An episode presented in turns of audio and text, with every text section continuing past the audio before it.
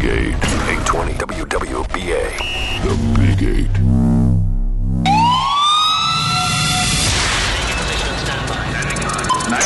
Here we go. It's time to talk sports. It's real and it's fantastic. This is the JP Peterson Show. I like your stories and your reporting. Great show. We need uh, people that give it to you straight. Sometimes you gotta do what you gotta do. That's kind of your calling card, Mr. Peterson. This is the JP Peterson Show, presented by FanStream Sports. Now, here's award-winning sports journalist JP. All right, it's Victory Monday, and all the Buck fans are at Twitter. We won won the game. We're going to the playoffs. Woo woo!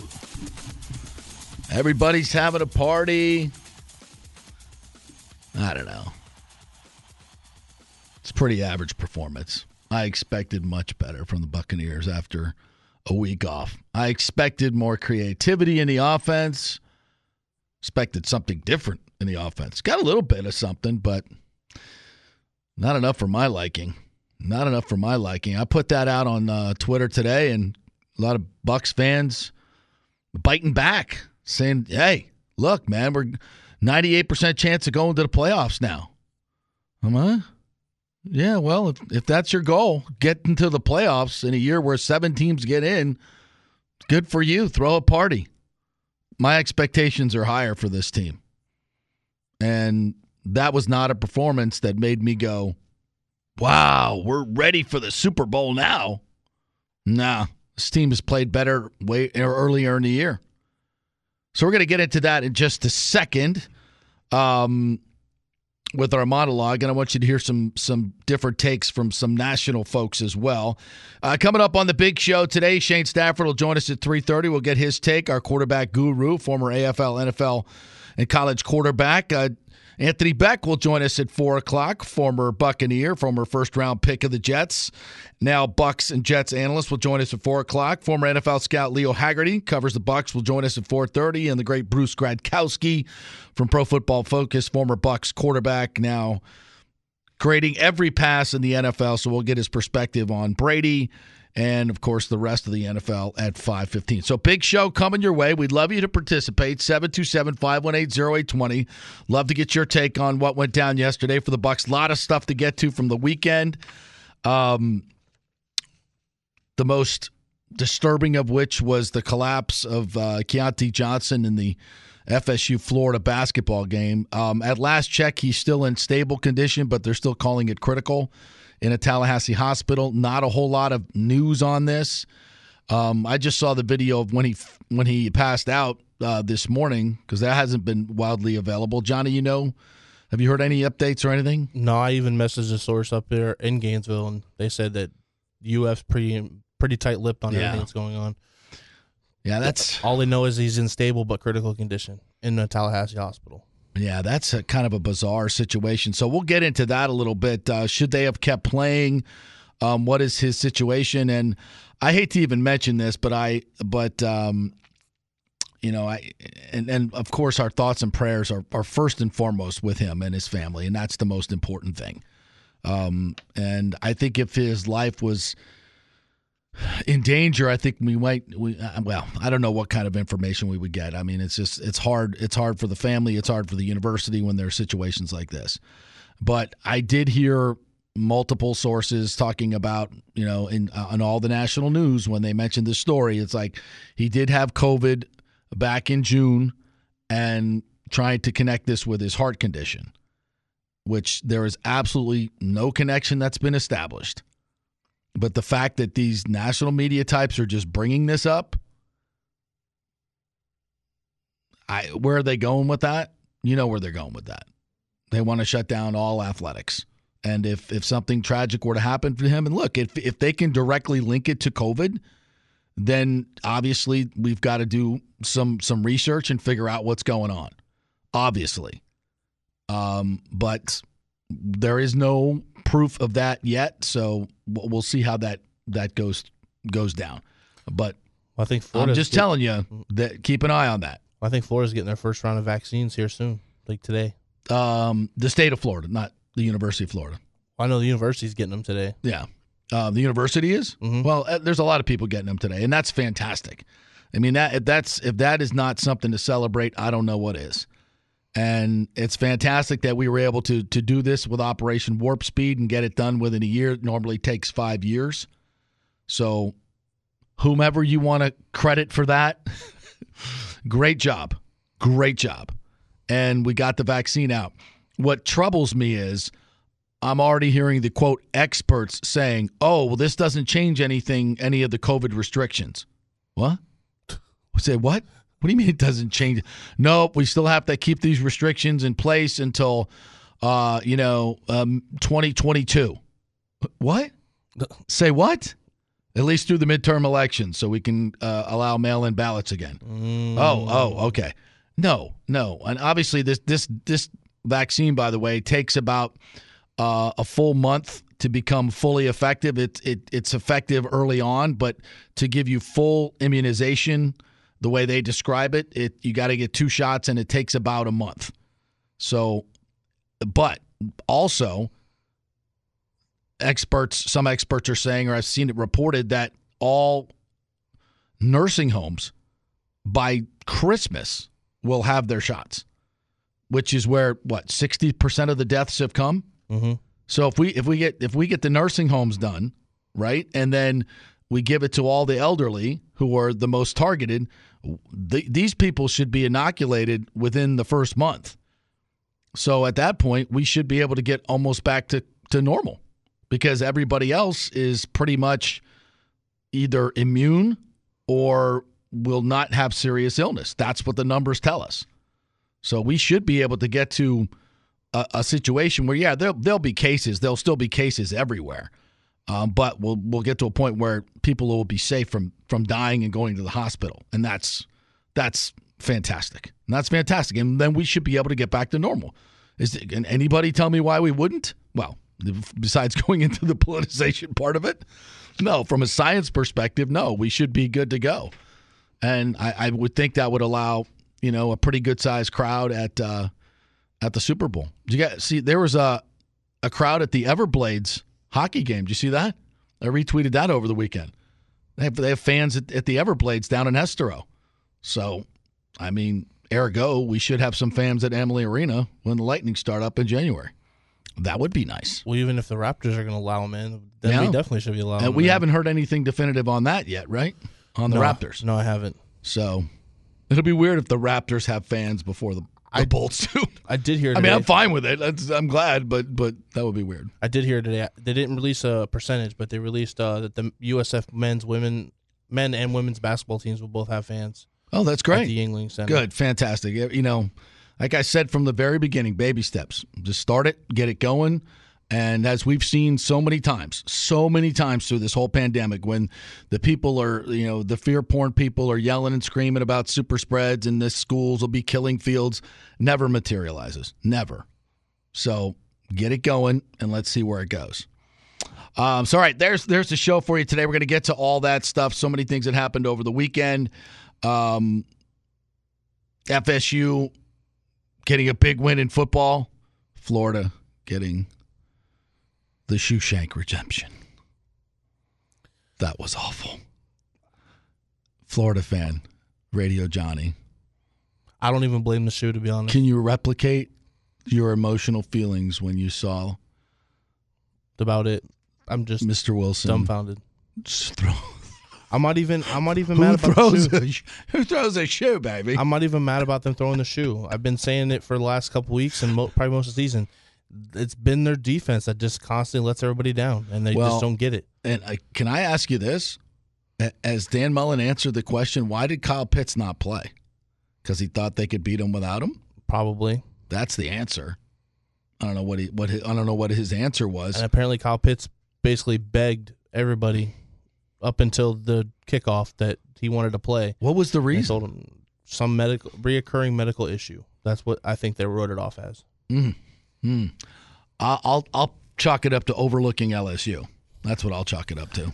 Yes. I've been very complimentary of Dan Mullen, but that that was not good. You- yeah. That was not good. I understand you. They they look good against the what was it Vanderbilt and somebody else Mm-hmm. without him, but No, come on, man. your next, you, you know, that's that. He's your guy. I mean, he's your guy, and he's going to be a key in next week's game. Um, that just that's playing scared. I understand what you're. I understand you're feeling like we got to have him next week. I get it, but yeah, it's your it's your you your got two losses Best, now. it's your best player. Your second. You're probably well mm, first or second best player, maybe even tie for your best player on the team. Yeah, yeah. and He'll be the highest Should have been drafted. I can tell you that right now. should have been playing. Yeah, yeah, and uh, but I am, but I am there for uh, for Mullen when he says I'll, I'll take a if they beat Alabama, I'll take two loss out uh, Florida over no loss Ohio State in a heartbeat. In a heartbeat, I wouldn't even think twice. Doesn't matter because as Dan Mullen said, well maybe they we should have played less games. Absolutely. You think if if Ohio State played, I don't know about LSU, but at A and M they might have lost. Yes, they Yeah. might have lost, but Yeah, they didn't, have. did they? They didn't. No. Well, also you got to think they could have just played SEC East pl- teams and then got in that way to the Yeah. SEC title game, Easy. and then Easy. they wouldn't have their loss against A and M. Great point. Great point. Just saying. So they'd have played Ohio State schedule. You think they'd be undefeated? Yes. Yeah, easily. Hundred percent, one hundred, and that's More the question likely. you got to ask. That's the that's the that's the question. more than likely. Absolutely, one hundred percent. They would have won everyone. So yeah, that's that's a, that's an argument for another time. But I want to get let, let's get into the Bucs now. And uh, look, I am thrilled that the Bucs won yesterday. And the fact that now they have a 98% chance to get into the playoffs, that is magnificent. And of course, it hasn't happened in 13 seasons. We are so thrilled. We're so thrilled. And if that's your expectation, if that's all you're looking for, the Bucs to finally make the playoffs, then I guess you're happy and you're you're thrilled with the win.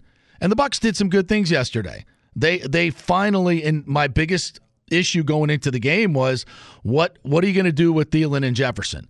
I mean, the last two games, they've given up over 20 receptions, 350 yards to the Chiefs, 275 yards to the Rams, to their two top receivers. Yesterday, those two guys combined for seven catches for 78 yards. Fantastic job. That's the best thing I saw yesterday. We solved that. And I asked Bruce Arians about that today. We'll hear that in a little bit.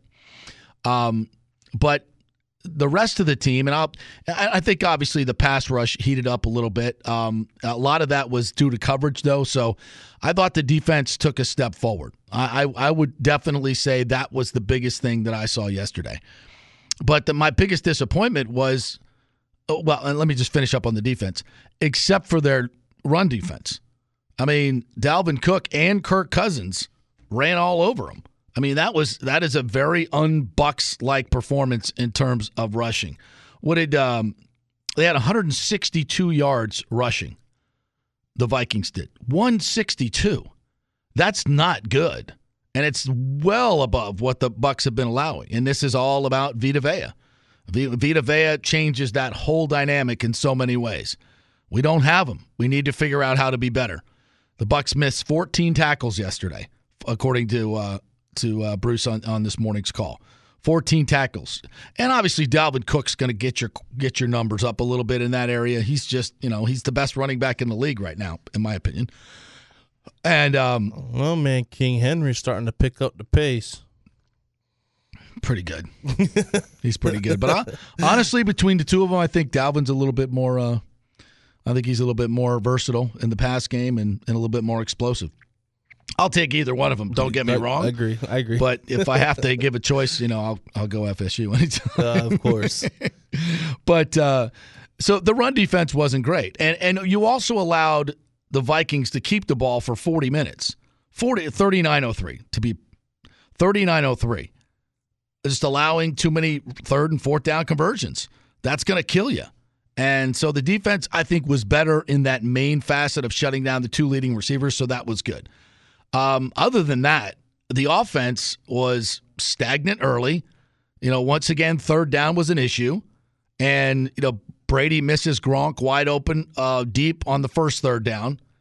And the play that really turned the game, the throw to Scotty Miller, wasn't even intended to go to Scotty Miller. That was a, a pass, another third and short uh, situation where it was intended to go somewhere else, but Brady uh, made the read and made a tremendous throw. And Scotty Miller ran a great pattern, was exactly where he needed to be, and it was a touchdown.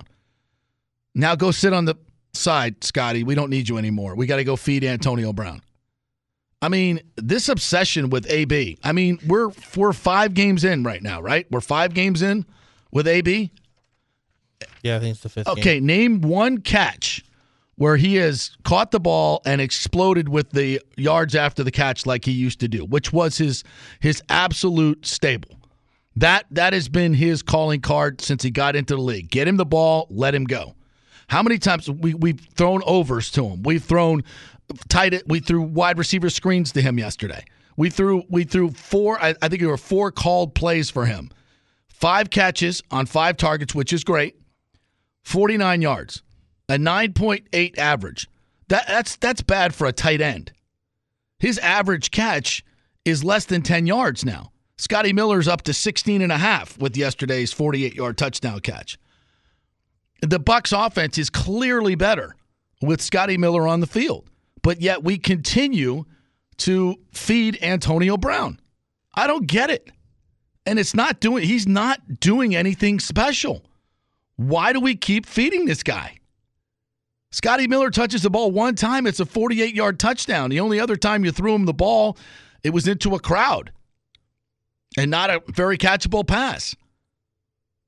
I mean, it just, it boggled. I, I didn't see any more great motion going on. I didn't see any. You know, I saw the Vikings run these throwback screens to the tight end twice with great, uh, great effect. When when have we thrown a, a, a throwback screen to the tight end? When if we run jet motion? Uh, when have we run any play that's any different than a five step drop, a, a, a shotgun, a handoff up the middle? Even our run game is boring. I mean, it's so basic. We I think we have two running plays. I mean, it, it's it, this offense is completely vanilla, and it doesn't take advantage of the weapons that this team has, time and time again. All right, let's play a little bit from from the uh, get up this morning. Um, this was Dan Orlovsky, Ryan Clark, uh, and Mike Greenberg talking about this. The first thing you're going to hear is a soundbite from um, Bruce Arians after the game when he was asked about um, his offense and the identity of the team when asked early this week about our identity, I think we just showed our identity. We can do any damn thing we want to do.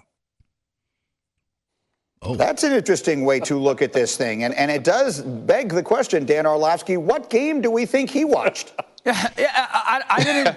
I didn't watch the same Tampa Bay game that Bruce Arians did. I thought they were the most unimpressive team that I focused on yesterday. I mean, they earned 21 points. They scored 24. You're not going to get that Hail Mary field goal that, whatever, if it's a penalty or not, you're probably not going to get those three points traditionally. And then the, the Vikings kind of hurt themselves with all those missed kicks. That's 10 points right there. I mean, you could easily lost that football game to a team that was in overtime against the one-win Jags the week before. And you look the same as you did before the bye week. There wasn't a ton of, you know, uh, impactful pre-snap motion. There wasn't a ton of play action pass. There wasn't a ton of 12 personnel. There was a drive in the third quarter that looked cool. Other than that, you looked very similar. So I walk away going, what did you guys do in the bye week? What did you figure out exactly. in the bye week that you're like, ah, we got to do more of that or we got to do less of this. Exactly. I thought the Buccaneers looked a lot very similar to what they did for the great majority of this season offensively, and uh, they were really unimpressive to me in their win. What'd you see, RC? No, I, I, think that you guys hit it dead on. I don't know what game he was watching, but this is what I do know about BA from spending some time with him in Pittsburgh is he is very much like our friend Marcus Spears. He ain't scared of that yak. And you know, you never know. Maybe he got back to the locker room and hit a little bit of that yak first before he gave this post game press conference because that's not it. That, that team you saw doesn't make you walk into your post game press conference with your chest poked out. Thinking that arrogantly confident that you played a great game or that you could do whatever the hell you want. This isn't a team that moved the ball up and down the football field against the Minnesota Vikings. This isn't a team that blew the Minnesota Vikings out without them losing 10 points because Dan Bailey can't kick the Iblon ball made of pigskin through the big H. They were struggling offensively against the Minnesota Vikings. They missed some plays early until the Scotty Miller big touchdown. They didn't run the football necessarily as efficiently as I think they need to for the play action game to be great. And this defense wasn't dominant at all. This is the team that's supposed to be ascending to be an NFC championship contender, and they are not. And that's what Bruce Arians should have been talking about more than the fact that they could do whatever the hell they want. Yep. Now, to take the other side of it, Rex, I know there is something they did that you liked very much. Well, I actually like the fact they did at least attempt to run the football. So, and they got Brady under center some. So, if there's a positive that way, let's face it. You know what they do over the bye week? They probably played a lot of golf. They wanted to play a little more golf than they mm-hmm. did. But yes, no, we none of us know what the hell Bruce is talking about. Maybe it's the fact that they did run the football a little more, and and yes, he knows you're going to have to be balanced, especially you know going in into this month and in the playoffs. So as you watch them, and again, we're, we're going to get to some of the other teams. that We've seen New Orleans, we've seen, uh, and obviously New Orleans has beaten them twice this year, Green Bay and others. Is Tampa right now, that team you watched yesterday, are they a threat to make a deep playoff run? No, I, I, I don't see that. I and let's face it, Dalvin Cook, you know, they, they ran the ball down their Yeah. throat. Mhm. And, and who outplayed who? If they had a kicker like, you know, Dan Bailey, look, bless his heart, he was a good kicker at once, but nobody cares who the. To come out. There you go. So it's not often that I agree with all the national pundits, but you know, I, I did my recap after the game last night, uh, my video recap, and that's basically what I said last night before I saw this this morning. It's it, it yes, you got to win over the Vikings, and you know the Vikings have won five of six against crappy competition, but we had 303 yards yesterday. Um, the Mike Glennon led Jaguars put up 390 on the Vikings. Okay. Um, I mean, this is not, and that's a what a one in eleven team. So if you think if you have Super Bowl aspirations or making it even a deep playoff run, and you think that performance was something good, um, I got news for you. Wasn't. Um, I mean, there were some bright spots. Antoine Winfield, I thought, played tremendously. Led the team in tackles, had to force fumble uh, on the sack, eh, and, and tackled. I thought really, really well in the secondary. Um, and and they did, as I mentioned, they did a nice job on on their two leading receivers, Jefferson and Thielen. They combined seven catches, seventy eight yards. That's tremendous. That's the biggest improvement I saw. But from an offensive standpoint, I wanted to see so much more. And I know they didn't have a lot of possessions, a lot of plays, but it just it wasn't good enough.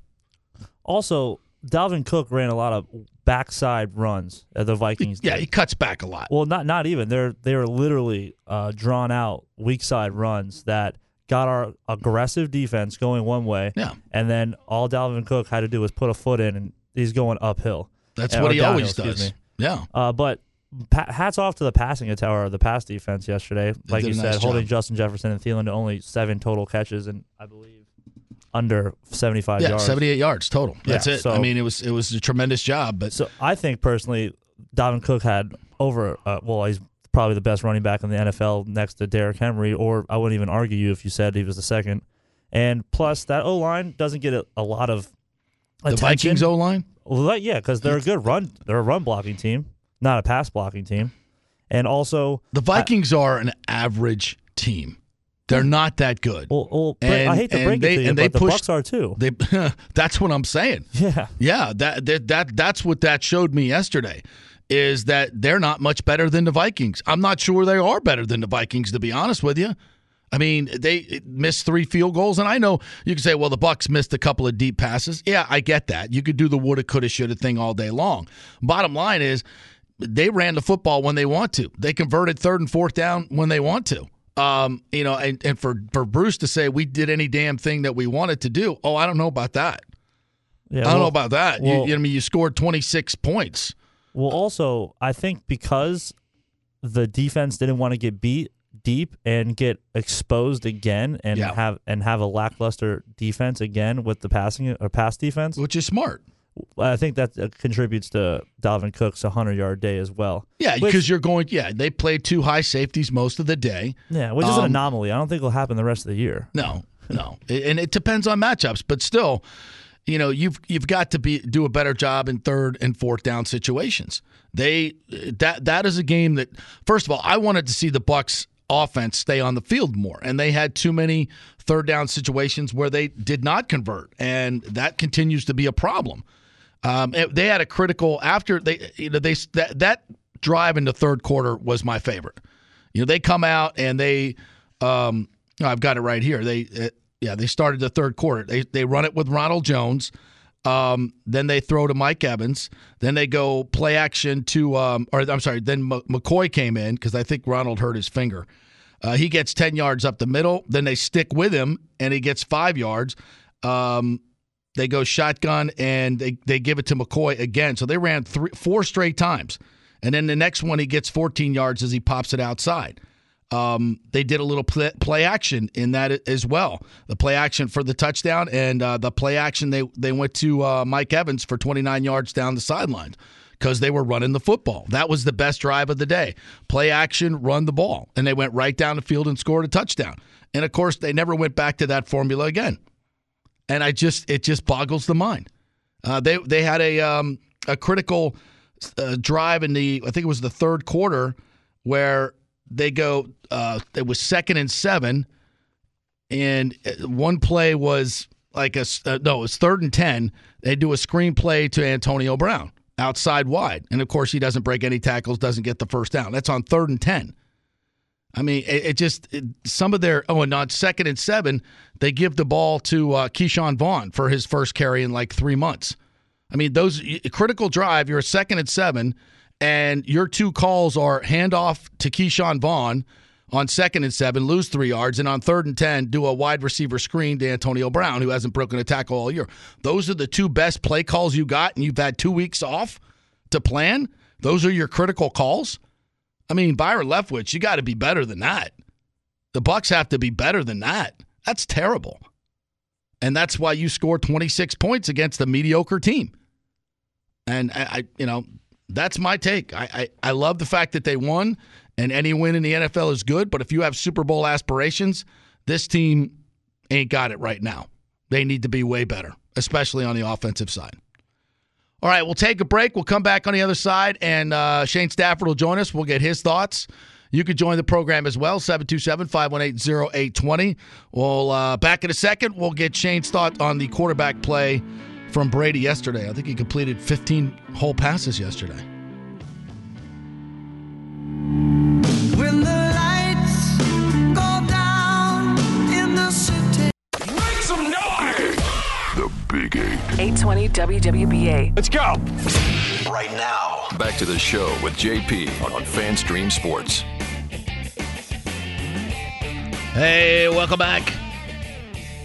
Our good friends at Italiano Insurance are doing that insurance checkup. It's always good to do it at the end of the year where uh, you just give them a call over there at 813 877 7799 and they will check all of your insurance rates. Just uh, give them your information, is what you're paying for homeowners, auto insurance, all that stuff. It uh, takes about 10, 15 minutes. Give them all your information, and then they'll go to work and get back to you with all the savings that you might be able to get. It's a very, very simple call 813 877 7799. Tell them you want the insurance checkup, and JP sent you, and they'll do all the work and hopefully come back with some great savings for you, which they've done with my auto, my homes, homeowners, uh, uh, long-term disability, another thing you really need. Um, so yeah, just give them a call. They're the insurance experts and great customer service. They they'll pick up the phone. You'll talk to a human, which is a beautiful thing at an insurance agency, right?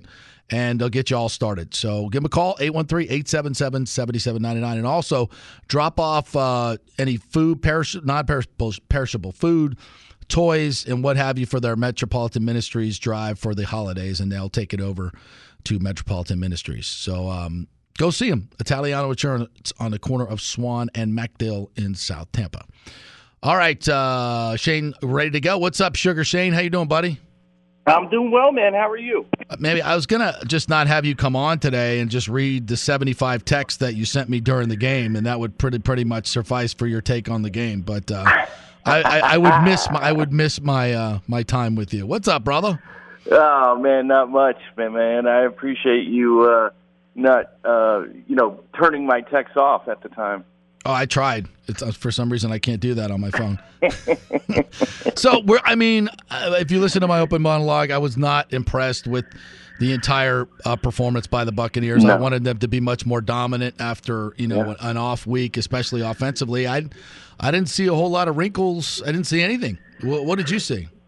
Dude, I think we're on the same page, Yeah. JP, and I think we have been for the most part of the year. Yeah. Um, I, yeah, I mean, they did a couple things that were a little different. They ran the ball more. That was nice. different. Yep. Um, that was good to see. I don't know if it's a wrinkle, but that no, that was great to see. Um, And it worked, thing- by the way. In the few It drives that they had, it worked. It set up the play action. You got yard. Hell, they even ran the ball twice on third and two. Twice. I- I- dude, and they got first downs. How Both about times. Shocking development. How I know, seriously, you can run the ball on third and two and get Yeah. three yards or two and a half or whatever. But um, you know, as far as look, here, here's the thing that's hard to judge from an offense standpoint is they really didn't have any type of ball control in the first half, and that wasn't because of them. That was because lack of uh, having the ball in their hands uh, from a defensive perspective. We couldn't get off the field, uh, Yeah. you know. Uh, and luckily, we had an inept kicker that we were playing against. Um, so, you know, I think we did enough offensively. I don't think it was great, but what we were able to do offensively, I thought it was better than in the past. I still wouldn't say it was great. So uh, Scotty Miller gets one. Um, well, he got two targets yesterday. I think he played all of four or five snaps. Right. And one of those, it wasn't even called for him, but he gets behind the defense, makes a great catch. Um, obviously, Brady has a nice chemistry with him because he hits him right in stride every time they run the damn play. And then it's like, okay, Scotty, thanks for the game changing play. Now go sit your ass on the bench the rest of the game while we feed AB. What the? Right. What the f? Like, what are we doing here? Dude, I that I can't answer. What I will say is this: the connection that Scotty Miller and Tom Brady have is special. Yes. That doesn't happen often. And when I say that, I'm talking more of uh, deep balls.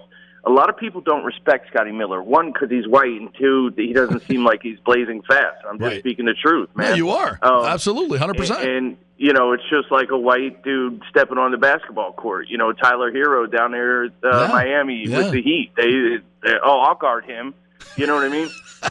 you know, type of thing. Trust yeah, me. you, don't want it after after a quarter of it. You don't want right, part right, of it. right, right, And he and he's dumping 15 in your face after the Right. first quarter. You know, think the Um, Vikings were like, oh, glad that number ten ain't out here. Right, Yeah. no doubt. Um, but my my whole thing though with this moving forward, I do feel JP that we did start to get an identity yesterday. It was helped by a lot of mishaps by Minnesota. Yep. But bad teams lose and good teams win, and I, and I truly believe in that. And we are a good team, a good and team. it did it did take a bad team. Um, we didn't beat them like we should have, Mm-hmm. but we beat a bad team um, yesterday, and we got to get better off of it. I don't know what's going on with that whole AB thing. Scotty Miller needs to be targeted deep more often, and I will say this: um, he doesn't need to be targeted underneath. In my opinion, Tom Brady needs to understand. And I texted you this yesterday. You got to know who your go-to guys are on third down. Yep. I don't care if Michael Evans is triple covered. Give him a chance. That's what Jameis Winston did, and he threw 30 some touchdowns. Yes, he threw 30 interceptions. Yes. I get it. But know when to go to him. That play that and and I texted you this at the uh the opening drive for Tampa Bay Bucs yesterday. The Minnesota uh, Vikings went cover two shell, and now the concept that the uh, Tampa Bay Bucs had they had the double stick route on the right side, which is basically a go route by AB all the way on the outside, the number one receiver, and then two quick outs by the slot and the and the number three receiver. Gotcha. And you're supposed to work that if it's a cover to a straight cover to look because you have more guys over there than they do. Right. And on the backside, you had Mike Evans on a slant and somebody else on a flat route. What they did is they went a straight cover two to the side where Tom Brady threw the um, incomplete pass to Scotty Miller, Mm-hmm. and he should have went to the other side where they had cover two man, and you had Mike Evans wide open for a first down. Yep. There are things that Tom Brady is not doing right still, and it's still him understanding this offense and what to do and, and different things like that. But there are still things that we need to do to put him in a better position, in my opinion. Yeah, and that, I thought that was that was a terrific breakdown of that particular play. He ends up throwing the ball to Scotty Miller, who's double covered, right? Right. And on the backside, you got two guys that are that are going to win one on one open. I mean, that's those are basic reads, right? I mean, you right. when you're as a quarterback coach and you're watching, if you were you know working with a college kid or an AFL kid, you'd Hmm. be like, bro, okay, this is a basic read here. How is Tom Brady missing that basic read? I will say Minnesota did a great job of disguising it. They Okay. really did. right. I, I probably would have went to the same side, but what what I'm surprised Tom Brady, with all his experience, if he sees that and it's not clean, come back to your number one A type guy. Come Right. back to your your your all pro wide receiver that makes big plays. That's what we're not doing right now. Now, we're how not much the- giving. okay, tell me Mhm. about on that particular play. Was there Yeah. pre-snap motion where you know, or was there something that the Bucs could have done before the play that would have given Brady the uh, uh, given away the coverage and said, "Okay, this is what they're going to do." Uh, no, not no, not really, not, at all. Now, if you mo- if you motion Evans or somebody we went from five wide. We went Right. five wide, if I'm not mistaken. So you know, we pretty much, and they were in a, a dime package. So it's hard to tell Okay. who's in All right. what and what's doing. And they did roll late. Um, but that's where Tom Brady. That's what I'm saying. 18, 20 years in this league, the good quarterbacks see usually the get that. safeties roll. Yeah. You know what I'm saying? And, Yeah. and that's on Tom Brady. That's man. why we're paying him. I mean, Right. that's why we're, we're not paying him to make, you know, elementary reads. We're paying him to make the tough reads uh, when Yeah. they disguise it well. And I think too many times we haven't seen that from him. Yes, exactly. And the other thing too is that that that play that looked like he threw it to grass in the first quarter. Yeah. Man, I can't believe he missed that read. The safety sat and and jumped a dig, and he threw like that's The one something that, that they, the one he overthrew freshman- Godwin on. Yeah, he you Yeah. see a freshman do in Yeah, college yeah. type of thing, and that's just again, that's still not truly understanding what he's supposed to go to and be. That also has to do with protection. All this stuff still plays into account. We do we still look. I have a lot of respect for Tom Brady after watching the hits he's taken this year. What they say he was like uh, top three or five in the NFL for you know taking hits as he's throwing in the NFL, whereas before he was always in like the bottom third. Yeah. Um, he's standing in there, bro. He's taking lump after lump after lump, and he is balling. I have so much more respect for him because I always said Tom Brady is not as good when he gets hit. Yeah. And he's not. Nobody is. No quarterback. If I hit you in your face a million times while you throw the football, trust me, you're not going to be accurate either. Yeah, You that know? play, uh, that particular play was a third down play, and Godwin was wide open, and Scotty Miller was wide open on the deep route too. Dude, it was Yeah. it was crazy. He could he could have hit either one of them for Yeah. for a huge huge gain. Yeah. I, I'm just happy that I saw us run the ball more consistently. I was happy to see the defense make plays when we needed them to, minus one or two drives. Um, but overall, man, if we didn't have that inept kicker, we might be sitting here, you know, with one more loss. Yeah. No, I, I, I don't think we would have lost the game. I think we would have found a way to win it. But ag- again, they were, you know, and there were a couple of penalties that, you know, that that that penalty at the end of the half for for the hail mary was ridiculous. I mean, yes, it was a penalty, but it's never called. I mean, come on. Right. I mean, that was a free three points they gave us. Um, there was another touchdown drive that they had a couple of bad penalties on that kept the drive alive. Sure. Um, they had some critical penalties in this game, and, and of course, four missed kicks. You know, it's going to be hard to hard to win any game. So, mm-hmm. yeah, I mean, Again, bad teams lose, man. yeah, yeah, we've hey, we've win. seen the Bucs do that how many times? You know, where you dom- where you dominate a game, you outgain the other team, and you lose because you miss kicks and you have stupid penalties. Or you turn the ball Or you over. turn the ball over. Yeah, Exactly. Yeah. So I mean, yeah, that was that was very very familiar. But again, I don't think it's worth celebrating if you're Bruce Arians or the coaching staff. You know.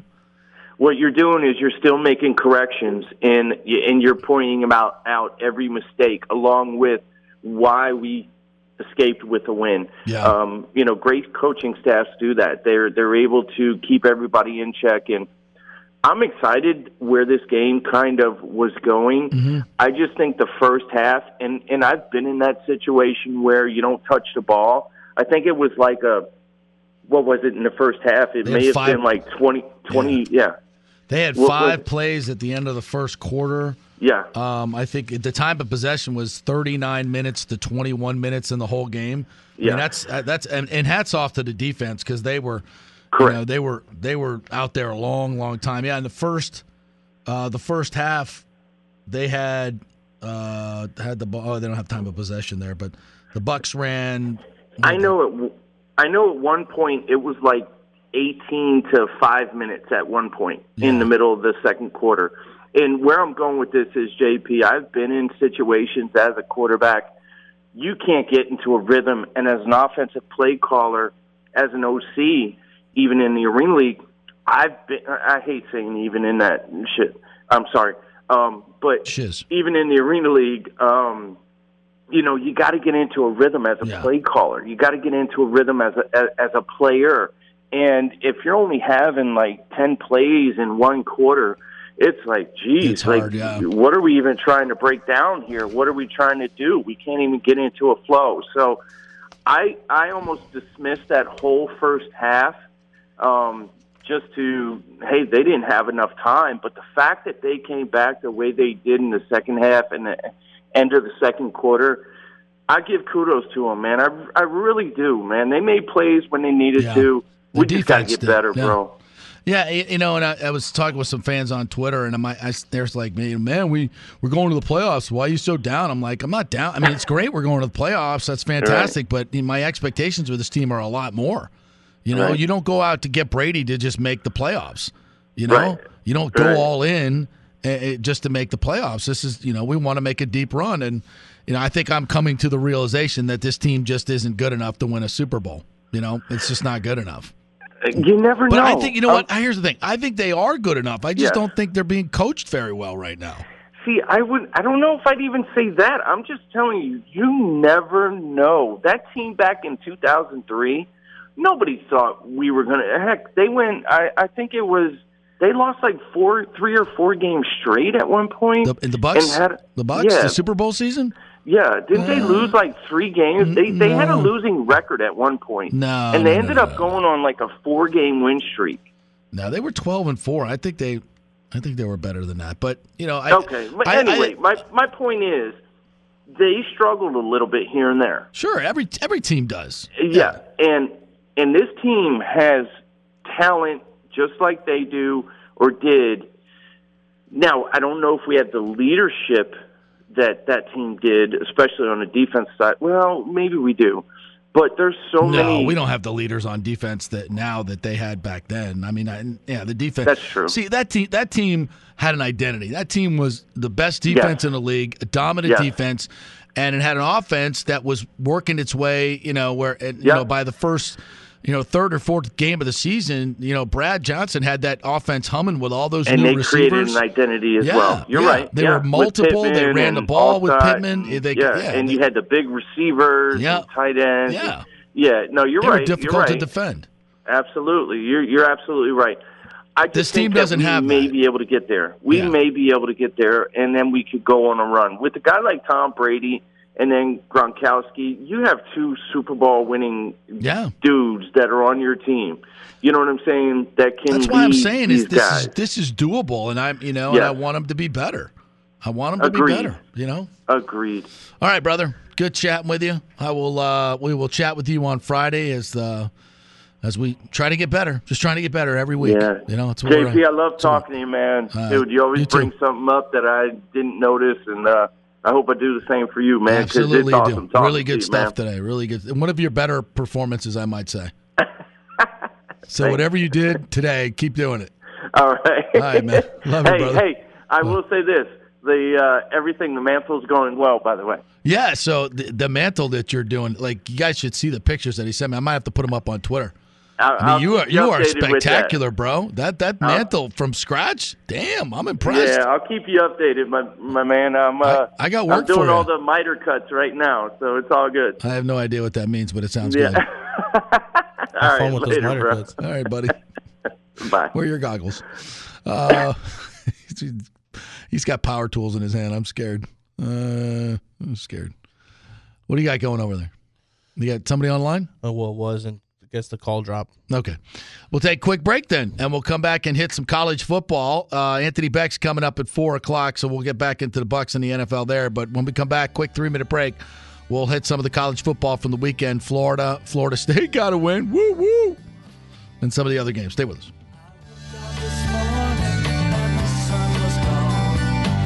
Okay, hit it. The Big Eight. 820 WWBA. Ladies and gentlemen, let's rock. This is FanStream Sports with JP. All right, welcome back. Looks like the Gators are uh, opening as 17 point underdogs to Alabama in the SEC championship game. What? I'll take the Gators in 17 all day long. Come on now. Alabama, the good teams that they played, they haven't exactly blown them out, if I'm remembering correctly. Um, Well, even Ole Miss gave 'em a hell of a run. Yeah. I mean, Arkansas didn't really do nothing, but first blush. I mean, as long as they're not, you know, throwing shoes, the Gators should stay in uh, stay in the game. Also, for the Gators, big day to up your draft stock. Big yeah, day. Oh yeah. Uh, that's, Especially- that's going to help. Trask and Kyle Pitts looking at you. Yeah, absolutely. Not that they need to, but I mean, Trask does. But Pitts is going in the top five. I don't think there's any question about that. top five? Yeah, Oof. I think he is. I think you watch. Um, I mean, big receivers are such a huge part of this game. You find a big receiver that can run. I don't care whether he's playing tight end or or outside, and that kid can play anywhere, catch anything. He, it- yeah, top five. We'll see. We'll see. Uh, Chris in Clearwater is calling. What's up, brother? Hi, I want to be a provocateur, and I want to turn this whole playoff in college all upside down. Okay, you the Gators beat Alabama, who play solid defense and don't turn the ball over. Right. And Trask has his typical game, not the game like he had uh, Saturday. right. Notre Dame beat Clemson, and another squeaker, so they got two losses. Mhm. Gators got two losses. Alabama's got one loss. So that puts Jimbo in the Final Four, correct? Say it again. Okay. Gators beat Alabama in the, Right. in the SEC game. That, So that gives that gives them a loss. Okay. Mm-hmm. Notre Dame squeaks by Clemson again. That gives them two losses. Okay. Right. Right. So you can't take. So Ohio State is undefeated. I know, but you got Alabama as a one team, and you got Notre Dame as a one team. So that opens up a four spot for Jimbo. That's what I'm thinking. What do you think? If Florida beats Alabama, Yes. If Florida Clemson beats loses- Al- if Florida beats Alabama, Clemson loses to Notre Dame again, so they have two losses. Okay. I, I think if Florida beats Alabama, I would put them in over Ohio State. With two wins, with, with two losses, you yeah. can't. With, No, you you once you beat you beat Alabama, yeah, so you got so two you- losses. then so. you've beaten yeah, but then you've beaten Georgia and you've beaten Alabama, and you have two narrow losses, one by a shoe. Um, but you- know that they would never. I mean, everybody. But, but okay, Okay, so who are you putting in? A and M. That's what Jimbo. That's what I said. Jimbo. It's another. A and M. What what quality win did they, they? Yes, they beat Florida at home. They did Right. beat early in the season. Okay.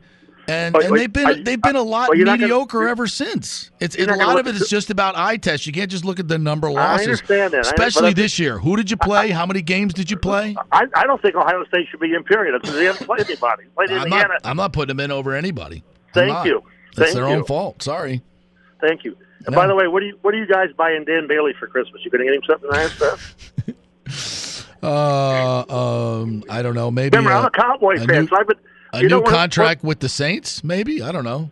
What, what happened to Dan Bailey? He was like the primo kicker in the whole of football up to about three years ago. And he, believe it or not, he tore his gluteus maximus muscle on the tackle. Yeah. And ever since, ever since he did that, he's not been the same kicker. You yeah, know that. yeah, clearly. Yeah, that was bad. Um, I mean, and I, your, man- your man. Haggarty, I, I got to laugh when he says, "Well, you know, the Vikings can't run the ball on the Buccaneers." I said, "What? They can't run the ball on the Buccaneers? Nobody's tried to run the ball. That's why." They You know? ran for 162 yards on the Bucs Oh man, our, our, That's a lot of and yards. By the way, how could Brad, Brad, I, this is Mr. Johnson. How could you let your son go to LSU and not come to us? Huh? Come on, Brad. What, What to about legacy? FSU? Yeah. Are you kidding? And by the way, Brad's going to be on the program tomorrow, so we'll oh, well, ask. Brad, We'll Brad's ask him. like he's my all, him and Charlie are my all two-time favorite Yeah. no quarterbacks. Okay. Yeah, we'll tune in tomorrow at uh, I don't know what time we're going to play. We're going to we're to tape it and uh, we'll uh, we'll play Brad. it tomorrow Brad probably is, around oh, four thirty. love. Uh, who doesn't like Brad Johnson? He Ah, has to he's the best. He's the best. Oh yeah. best. But why did his boy go to LSU? Didn't go to FSU? I can't figure that one Well, he didn't want to go. I, I don't think he wanted to follow in his dad's footsteps to L- FSU. And frankly, he realized what a crap program FSU is right now. So, um, I, you know, LSU looks a little bit worse. But coming, you know, they made that decision last year, coming off that national Yeah. championship season. So, um, I mean, I think he was smart not to go to FSU, to be quite honest. And uh, well, look at the line. I know that line sucks. yeah, so I, I don't I don't I- blame him. He wanted he I wanted to do do his own thing, and I like that. All right, I got to hit a break, brother. All right, buddy. Thanks Have a for good calling. one. All right. All right, when we come back, Anthony Becht will join us, and we'll uh, break down this Bucs win. Um, I think it was a little mediocre. We'll get his thoughts. Stay with us. The Big Eight. 820 WWBA. The Big Eight. Pure, pure sports. JP is back on. Welcome back. FanStream Sports. All right, let's talk some more NFL and Bucs football. A man who uh, has great perspective, 12 years in the NFL, former first round pick, Bucs analyst, Jets analyst. He does it all. College football as well. What's up, Anthony Becht? How are you, my friend? Hey, what's going on, man? How are you? Uh, just trying to make you know sense of the latest Bucs game. Love to get your take on this. I thought it was you know every win's a good one in the NFL. We know that. I thought they played great uh, in the back end defensively, uh, limiting Jefferson and um, and Thielen to just seven catches, seventy eight yards. Huge improvement over the the, the last two games. Um, but offensively, I was I was underwhelmed. Um, uh, what are your thoughts on what you saw yesterday? Yeah, you know, I think up front, offensive line wise, uh, I felt like they were really good. Great push, good protection. You know, um, created some holes for for Rojo and, and McCoy, and then of course from a protection standpoint with Brady, uh, that was all sound and good. So that that's obviously it starts there. As far as the offense in general, uh, I just think starting fast is a bit of a problem for this football team, and it's going to be a problem moving forward when you play teams that are obviously better than the Vikings, which I think every team above the Bucs are better. Uh, and that in this game, Brady was just you know he was off. He, he's got to be able to connect on these passes. Now, if it's a matter of getting him in a groove with shorter passes, or you know just saying, listen, man, you're Tom Brady, like make it happen. You know, I, I don't know what that's going to take or what it's going to be, but for some reason, the last you know four or five games, he has not been able to be as efficient early on in the football game, and that's costly because if you look at that game and you see what they did from a perspective of driving the ball, they had long drives, controlled the clock, they missed a bunch of kicks. That helped the, the Buccaneers, but as far as matching what they did early on, I mean, it wasn't good enough. So offensively, I like the mix. I like the balance. Rojo, 20 touches, Yeah. 18, uh, 18 rushes. You know, I like the fact that uh, McCoy got in the action. Fournette wasn't dressed. Not that I don't want him to dress. I just don't think that you know he's a feature right now that they need to add. I like that combination. So, and you saw some play action uh, that came off of the run that was good, and that obviously, as the game went on, Brady became more efficient. But you've got to start fast. That's the thing that's holding this team back right now. If they don't come out the gates and handle teams early and come out there with a little swagger, it's almost now they're starting to believe that they can't succeed early in the game, and it's starting to grow a little bit. I, I don't like the body language of Brady because of that, because he just doesn't look like a confident player early on. Yeah, like I think it was the second play of the game, Anthony. I mean, and these are scripted plays, right? And he throws to the left side. To, I think it was AB, and they're not on the same page. Like, it, like he threw a, a hook and he was going up the sideline. I mean, like the second play of the game, I'm like, dude, like how's that happen? Well, you know, there's going to be incompletions in the game. know, He's not going to make them all. But you're right. A I mean, scripted far as, play, you know, the second play of the game. Yeah, I mean, you know, you give credit to the defense, but when you're off, you're off. Now, I can't speak for who's right as far as coming out of the Yeah. breaks, not sitting in the coverage, all that stuff. Now, I can only go with what I saw as far as you know. He missed Gronk. That you got to hit that. I mean, that, Yep. that's that's Yep. a corner route you got to hit. Godwin, I get it. Your your your your internal clock is hitting the stress uh, threshold. You know you've had more time than you should normally. You don't feel anything coming around, but you're a little rushed. And he put, he caught himself in a bad place. But you got to make that play. That's a touchdown across the field. Godwin's literally going to catch that and if he doesn't get caught from behind, he's going to score a touchdown. So the plays are there. I can't complain about you know the, the the types of things Byron was doing in this game. Again, they they did look like they tweaked some things. I don't love everything they do. I think the run game again can still be better than it already is. But when you get good push up front and protection, you really can do a lot of things because now you have options and and Brady has time. So you know, look, it's it's it's a nice step. I don't know if I saw big leaps and bounds, but mm-hmm. again, you got to get a W. But this team again, super inefficient early on in the football game. And you know, I, if I'm Bruce Arians, I'm not saying after you know on today or whenever he said my press conference that you know we could do whatever we want. Right. That's not the case. Yeah. You know, so you're not fooling anybody. But I- but I get what you know. Look, he's he's not an arrogant guy, but look, he he wants to feel good about something. You know, and it's Yeah. like, man, you win a game and you can't even get love. I mean, people are looking. It's not just winning a game. People want Super Bowls. People Right. want you know getting deep into the into the to the NFC Championship. I mean, that's my expectation level. So it's not just a win. It's about how you look, how you're moving forward, and how you set yourself up in December so that you can make a real play in January. That's exactly what I said last night in my recap after the game. I, uh, word almost word for word, Anthony. And I just, I that's that's it's Well, about don't need me on the expectation. show then. Why are you even bringing it up? You're way smarter than me.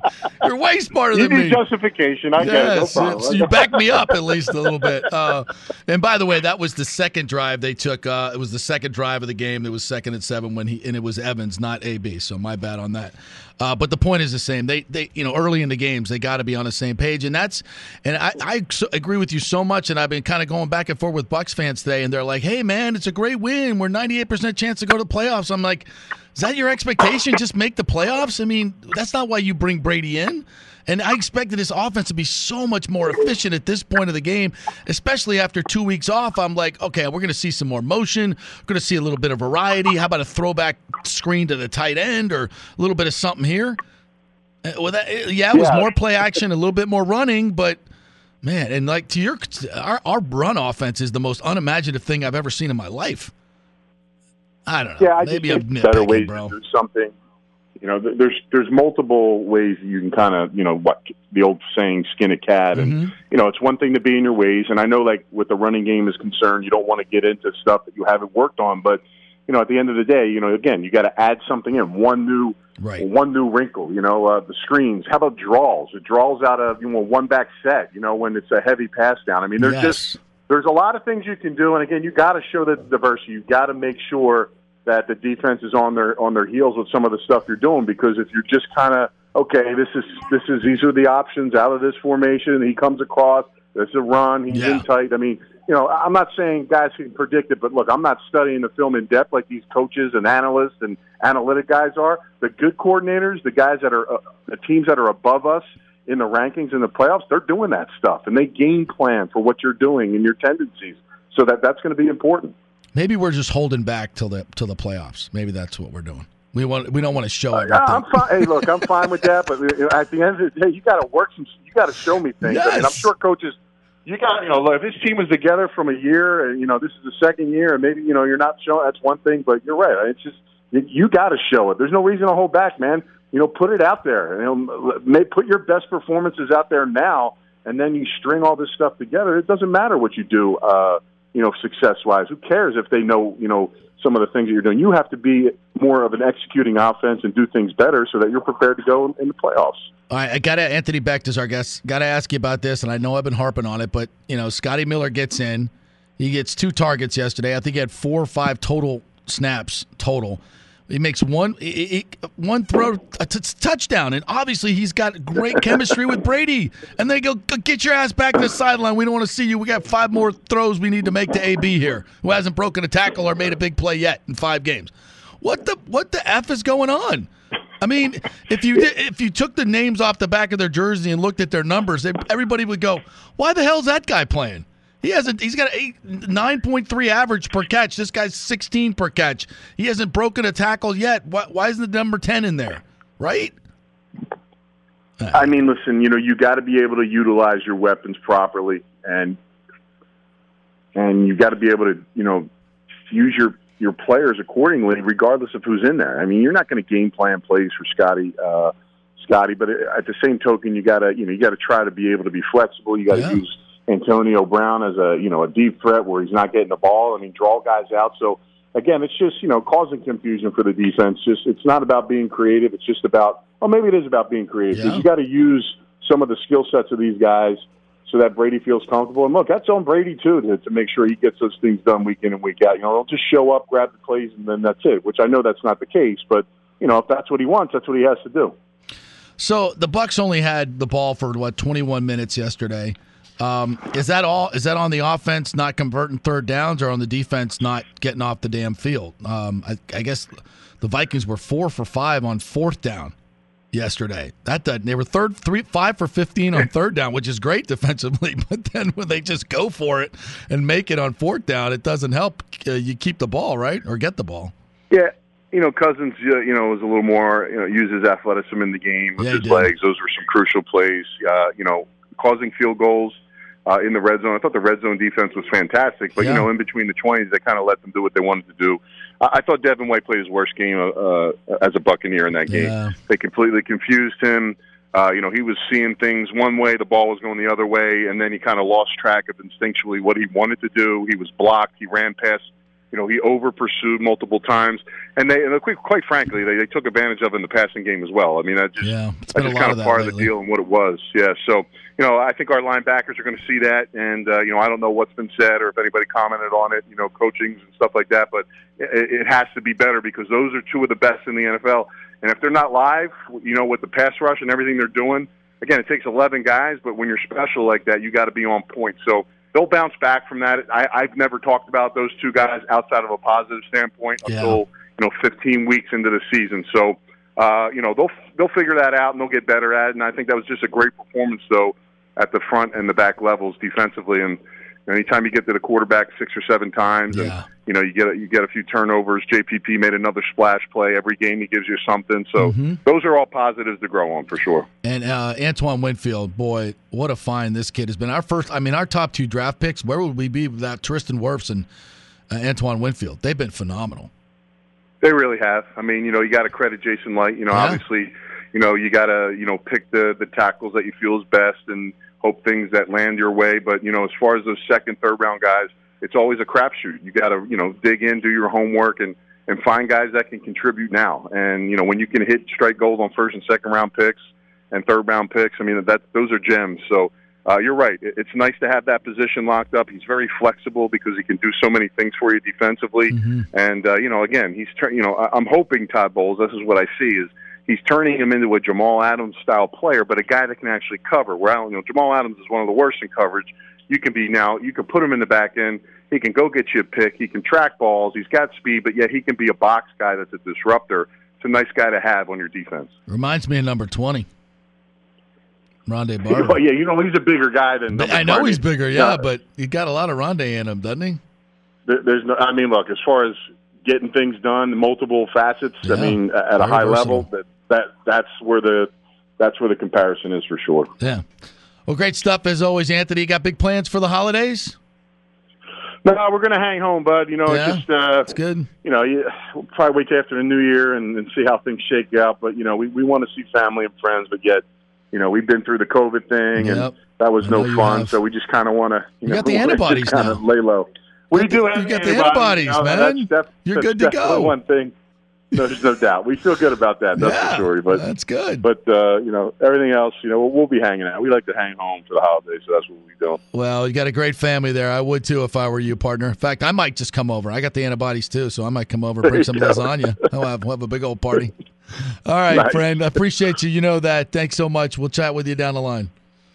You got to be well. Thanks. Okay, the great Anthony Becht right there.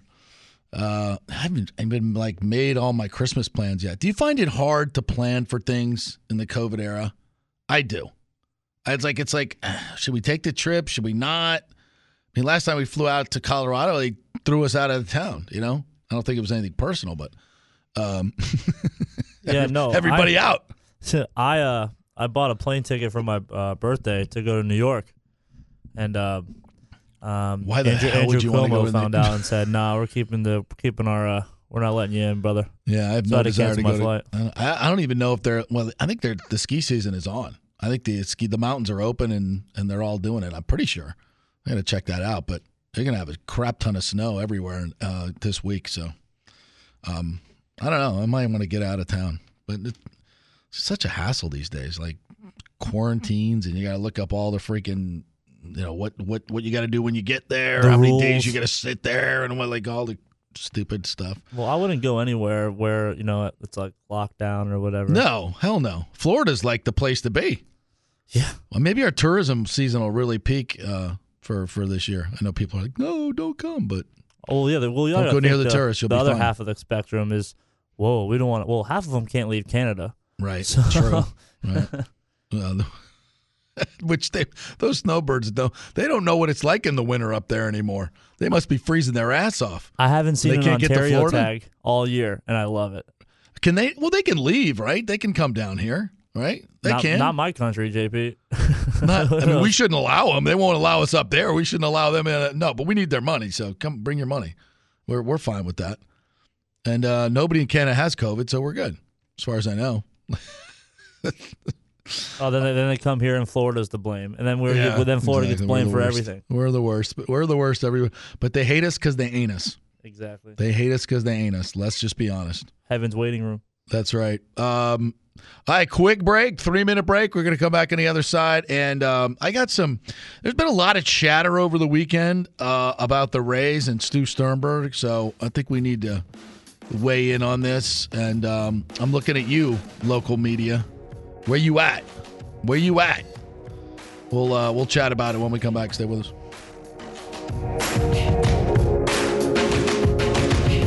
Make some noise! The Big Eight. 820 WWBA. So people tell me, what time is it? Time to get back to the show. This has only just begun. More with JP on FanStream Sports. All righty, welcome back. Our good friends at Black Rock Bar and Grill have brought back the iconic Surf and Turf 1899 for the lobster and the steak that you cook right there on the 755 degree volcanic rock.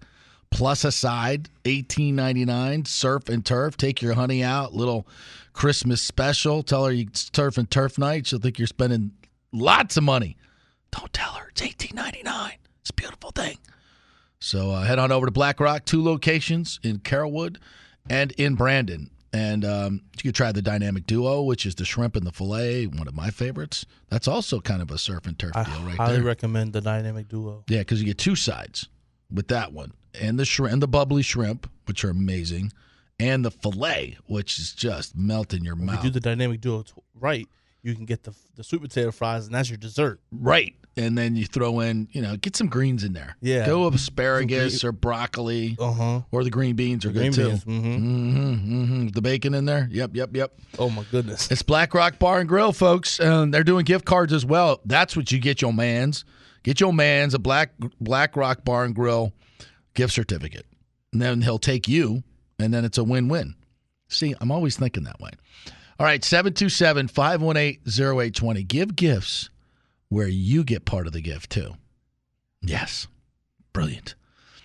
Um, all right. So last week, uh, Stu Sternberg did his usual chat with uh, Mark Topkin of the Times. Um, why he doesn't do like an open press conference is interesting. Well, let's open it up to everybody to ask questions because I've got some questions I'd really like to have answered. Really like to have answered. But uh, I guess in this day and age, you don't have to talk to the media anymore, right? I think we've kind of gotten to that point that if a presidential candidate doesn't have to uh, under undergo scrutiny from the media, then I guess Tom Brady doesn't have to do it either. We're we're going to hear uh, Tom Brady's uh, quickest post game in sports again to, the, to today. We'll rerun that. Another four question and I'm out at uh, post game, which is really bad. He beat it by 30 seconds last time. It's bad. Eh, We, I mean, something's got to be done. We, we, there's a lot of people that have questions. Like I was going to ask him how many, you know, how many checks did you make today? It seemed that there was a few checks to running place today, which is like a first. Nope, nope. Don't get to ask any questions. Just four, four quick questions, and I'm out. That's bad. Uh, So he's not really answering questions. Uh, Sternberg never really does a, a, a. I think he does something at spring training where everybody kind of gathers around, but certainly not, you know, as as many as as I would like, and not the questions that I would like answered. So, have an invitation anytime to come on this show, Stu. Anytime you can. I'd love to have you come on, but. um yeah, so over the weekend, a lot of chatter on Twitter about some of his comments, and and I know uh, late last week, Topkin kind of put the whole uh, conversation out there about the players because I think it was, uh, to be fair, a little misconstrued. He was taking shots at his players. He he said a lot of complimentary things about them, but he did say that none of our guys could start on any of these other contending teams, which you know, I compared to all the the, the glowing praise that he had for his players. I get it, and I kind of get the sentiment of what he's talking about. Yes, we're undermanned, no doubt about that. But 90 percent of that is your fault. Like if he complains next year about being undermanned, right? Oh, we don't have the payroll, blah blah blah blah blah. I'm just gonna say, hello, Charlie Morton. You had a chance to keep Charlie Morton for 15 million. You passed. So don't be complaining about your talent level. That that's that's a completely doable contract that the Rays could have afforded, especially with all of their cheap players that they have right now that are under control and getting paid minimum salary.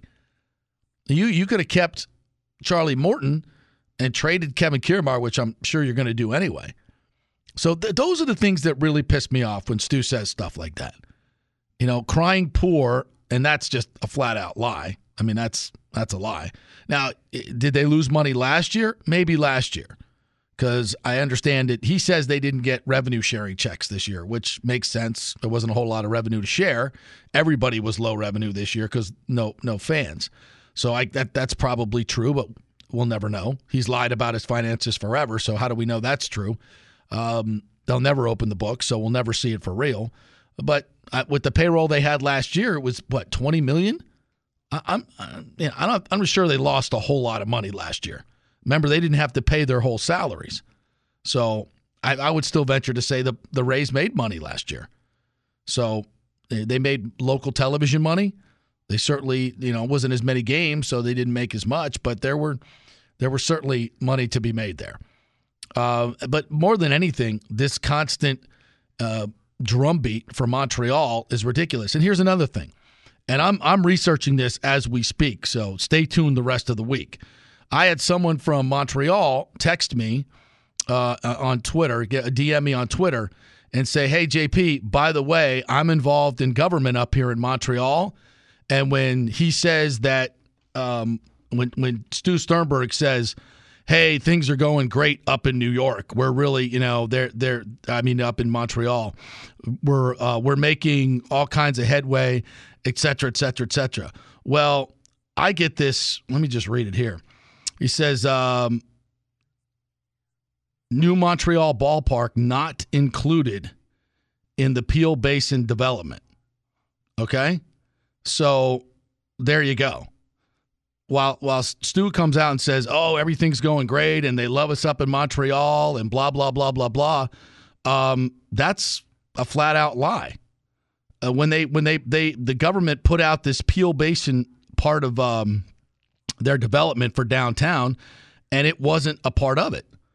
Um, so there's no financing in place for that stadium up in Montreal. There's no governmental um, coordination for the stadium up in Montreal. At this point, it's just he and Bronfman talking and trying to figure out things, which in the grand scheme of things is nothing more than we've done here, actually, much less than we've done here in Tampa. Have you seen a design for the ballpark? Have you seen a financing plan for the ballpark in Montreal? Have you seen any of that stuff? I have not. I've seen it for Tampa, but I haven't seen it for Montreal. So, you know, Uh, these are part of the things that need answers. And why are we not investigating that part of the deal? Are we just everything that Stu says, we're just going to say, okay, that that must be true.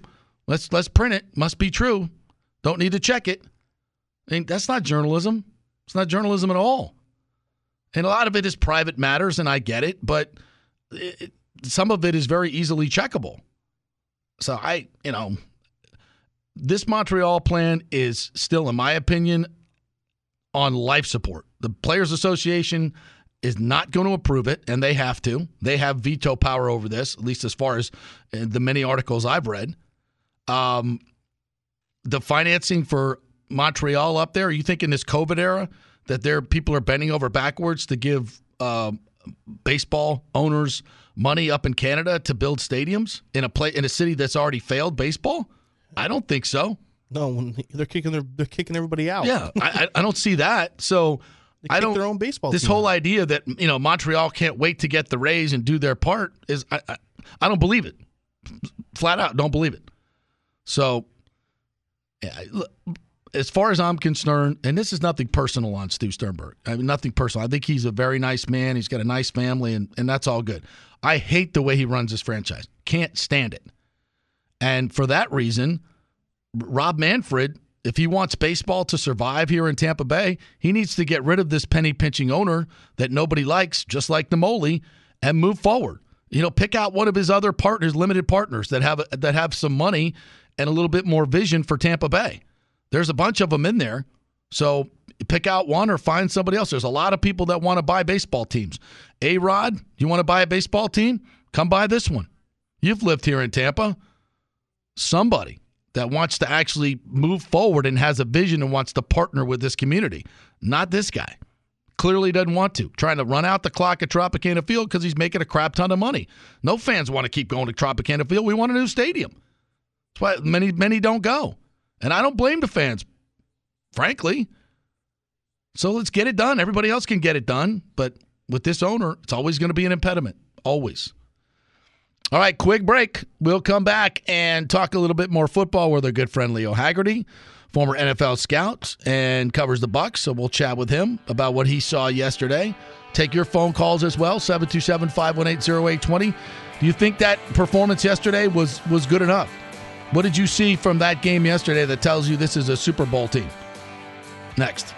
This ain't no temporary, typical, tearful goodbye. Uh-uh-uh. 820 WWBA. FanStream Sports. Tap the app. Oh yeah. FanStream Sports. Download it today. Now back to more with JP. All right, welcome back. I'm going to uh, tweet out that article um, about the Montreal ballpark not even being in the development plans. Um, I'll do that uh, in just a second here if you want to read the whole article. It's not too extensive, except for the fact that um, they origin the developer put out this big grand plan about how they're going to develop, develop the the Peel Basin, and they didn't put a ballpark in it. But when asked afterwards, "Hey, you still thinking about that ballpark?" They're like, "Oh yeah, yeah, yeah, we're still thinking about it, but you know, we didn't put it in our plan." If it was that important to the plan, don't you think it would have been in it? Yeah, of course. Um, all right, uh, let's chat with our good friend Leo Haggarty, uh, who is the editor in chief of In Sports Magazine, former NFL scout, covers the Bucs. What's up, Leo? How you doing, buddy? Hey, another day in paradise, and it's always good after a win, isn't it, JP? Yeah, it's Victory Monday, uh, but it's kind of halfway Victory Monday and Bitch and Moan Monday. Because Boy, while a win's tell a win, while a win's a win, Leo, I you know I my expectations for this team are to go deep into the the playoffs, and you know they they beat a mediocre team yesterday who missed three makeable field goals an extra point and committed some really bad penalties. So I don't know. I wasn't impressed as I as I was hoping to be. Yeah, I, I'm on the same uh, train as you, JP. You know, I thought uh, that uh, again, first quarter is the house of horrors for the Bucs. They just can't get out of the gate. Uh, the Vikings go 14 plays, drive down the field. Uh, They had a 14 to 15 play drive. In fact, if they didn't miss three field goals and an extra point, and some really questionable officiating calls yep. against the Purple People Eaters, that game could have very easily turned. Oh yeah, and that's a. I, I mean the the pass interference on Mike Evans in the end zone, It's awful. where where Gladney intercepts it. He's going 101, Yeah. and I, I tell you, I that- think he would have been down by contact, so I don't No. necessarily think that it, that it would have been 101. But you don't think so? No, he wasn't down by contact. The problem was is Evans had fallen down and he didn't catch it until he was on the ground. So they both had separated because I thought the same thing. Right. Then the replay showed that the ball got bounced around and just landed on his chest. He got up and started running. I'm going, oh, this is not going to be good. Yeah. So, so that Yeah, that's and that was a crazy, bogus interference call. I mean, Oh yeah. Well, eh, that, that that one was trumped by the pass interference on the hail mary. have you ever? Never, never, never. Have you? No, you you have free license to mug the guy, take his shorts off, you know, do whatever the hell you want. I mean, it's just that's the way it's always been. I, when I saw the flag, I was like, you can't be serious. Like, is this a face mask or something else? Because it can't be interference. And it was on the it, the interference was on the guy just standing there waiting for the ball to come down, and Gronk plows him, and he gets the interference call. I'm going, oh man, that's Yeah, those are usually the calls that reputation go against the Bucs, and we're Right. usually the team missing the three field goals. You know. Yep.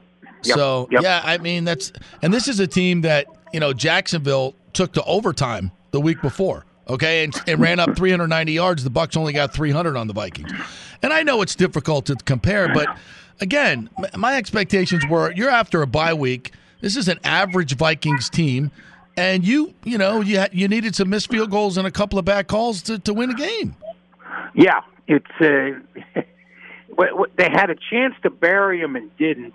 Yep. And that that's what bothered me the most. But the good news to come out of it, JP, is that they basically took the ball, took four minutes off the clock, got a field goal to to, to put it where it was. Yeah. And you know, in the past we'd see three and outs and a punt, and here they come again. So right, right. again, I, I, I'm hoping that all the Buccaneers fans have said enough about Ronald Jones not being the guy because he's the guy. Let's Oh, let's be no real. doubt.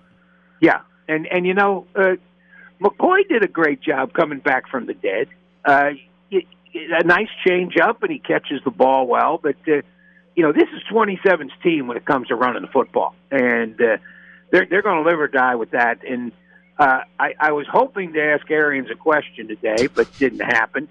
Uh, I Well, at least he him- stays for more than three minutes, uh, like Brady does. Like, Well, you know, you ask Brady a question that upsets him. He's oh, he's gone. He's gone. Oh, yeah, we saw that two weeks ago, and uh, Thin yeah, it was not pretty. But Yeah. uh, my question I'm going to ask Arians is, how nice is it now to know you control your own destiny? You don't have to look at the scoreboard for help. You know, you went out, you're in. Yeah. So that's good. And uh, I, I'm still I'm still concerned about the the NFC West. That uh, you know you've got uh, three teams there. Arizona's still in the hunt, and the Rams hold the the tiebreaker over the Bucs, and Seattle's not going to fall back that far. So uh, it, it's going to be interesting to see how this plays out. I think the Bucs could be the first wild card. They should go ten and six at worst. JP, I mean, they Well, and you know, that's they the always- key, bro. I mean, that's the Yeah. key. You want that fifth seed is way way better than the sixth or the seventh seed because you get to go. You'll get to go to um, Washington to, or to play the, Philly or- the, NL, the NFC least uh, champion uh, wherever they are, right?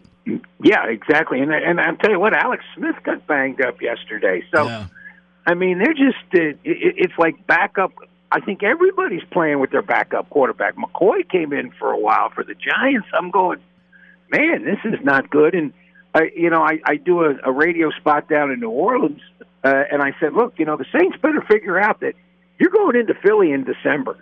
You don't take the Eagles lightly. They always play well in December, and you know they took them a half to figure out that you got to keep Hurts in the pocket because he's more mobile than than Carson Wentz, which is the only thing he's better than. Is you mm-hmm. know he can escape the rush because you know the Eagles are decimated on the offensive line. I mean, it, and JP, I think that's what you and I are most distressed about is that that offensive line is pretty much a unit now and playing together, and it just it just doesn't seem like they're really getting it.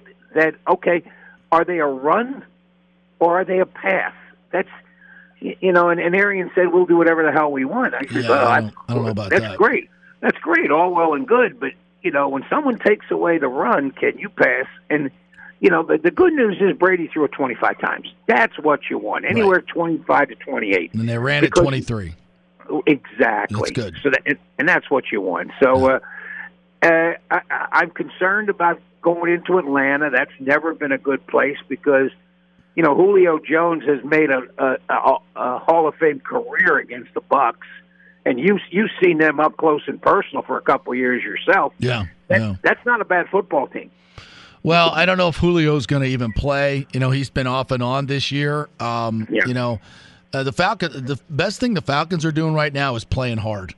They're playing hard for Raheem. Um, he's got such great relationships with both sides of the ball because he's coached both sides of the ball, uh, and they're not quitting. You know this, and, and they're they, they'll this will make their season by beating the Bucs. You know that.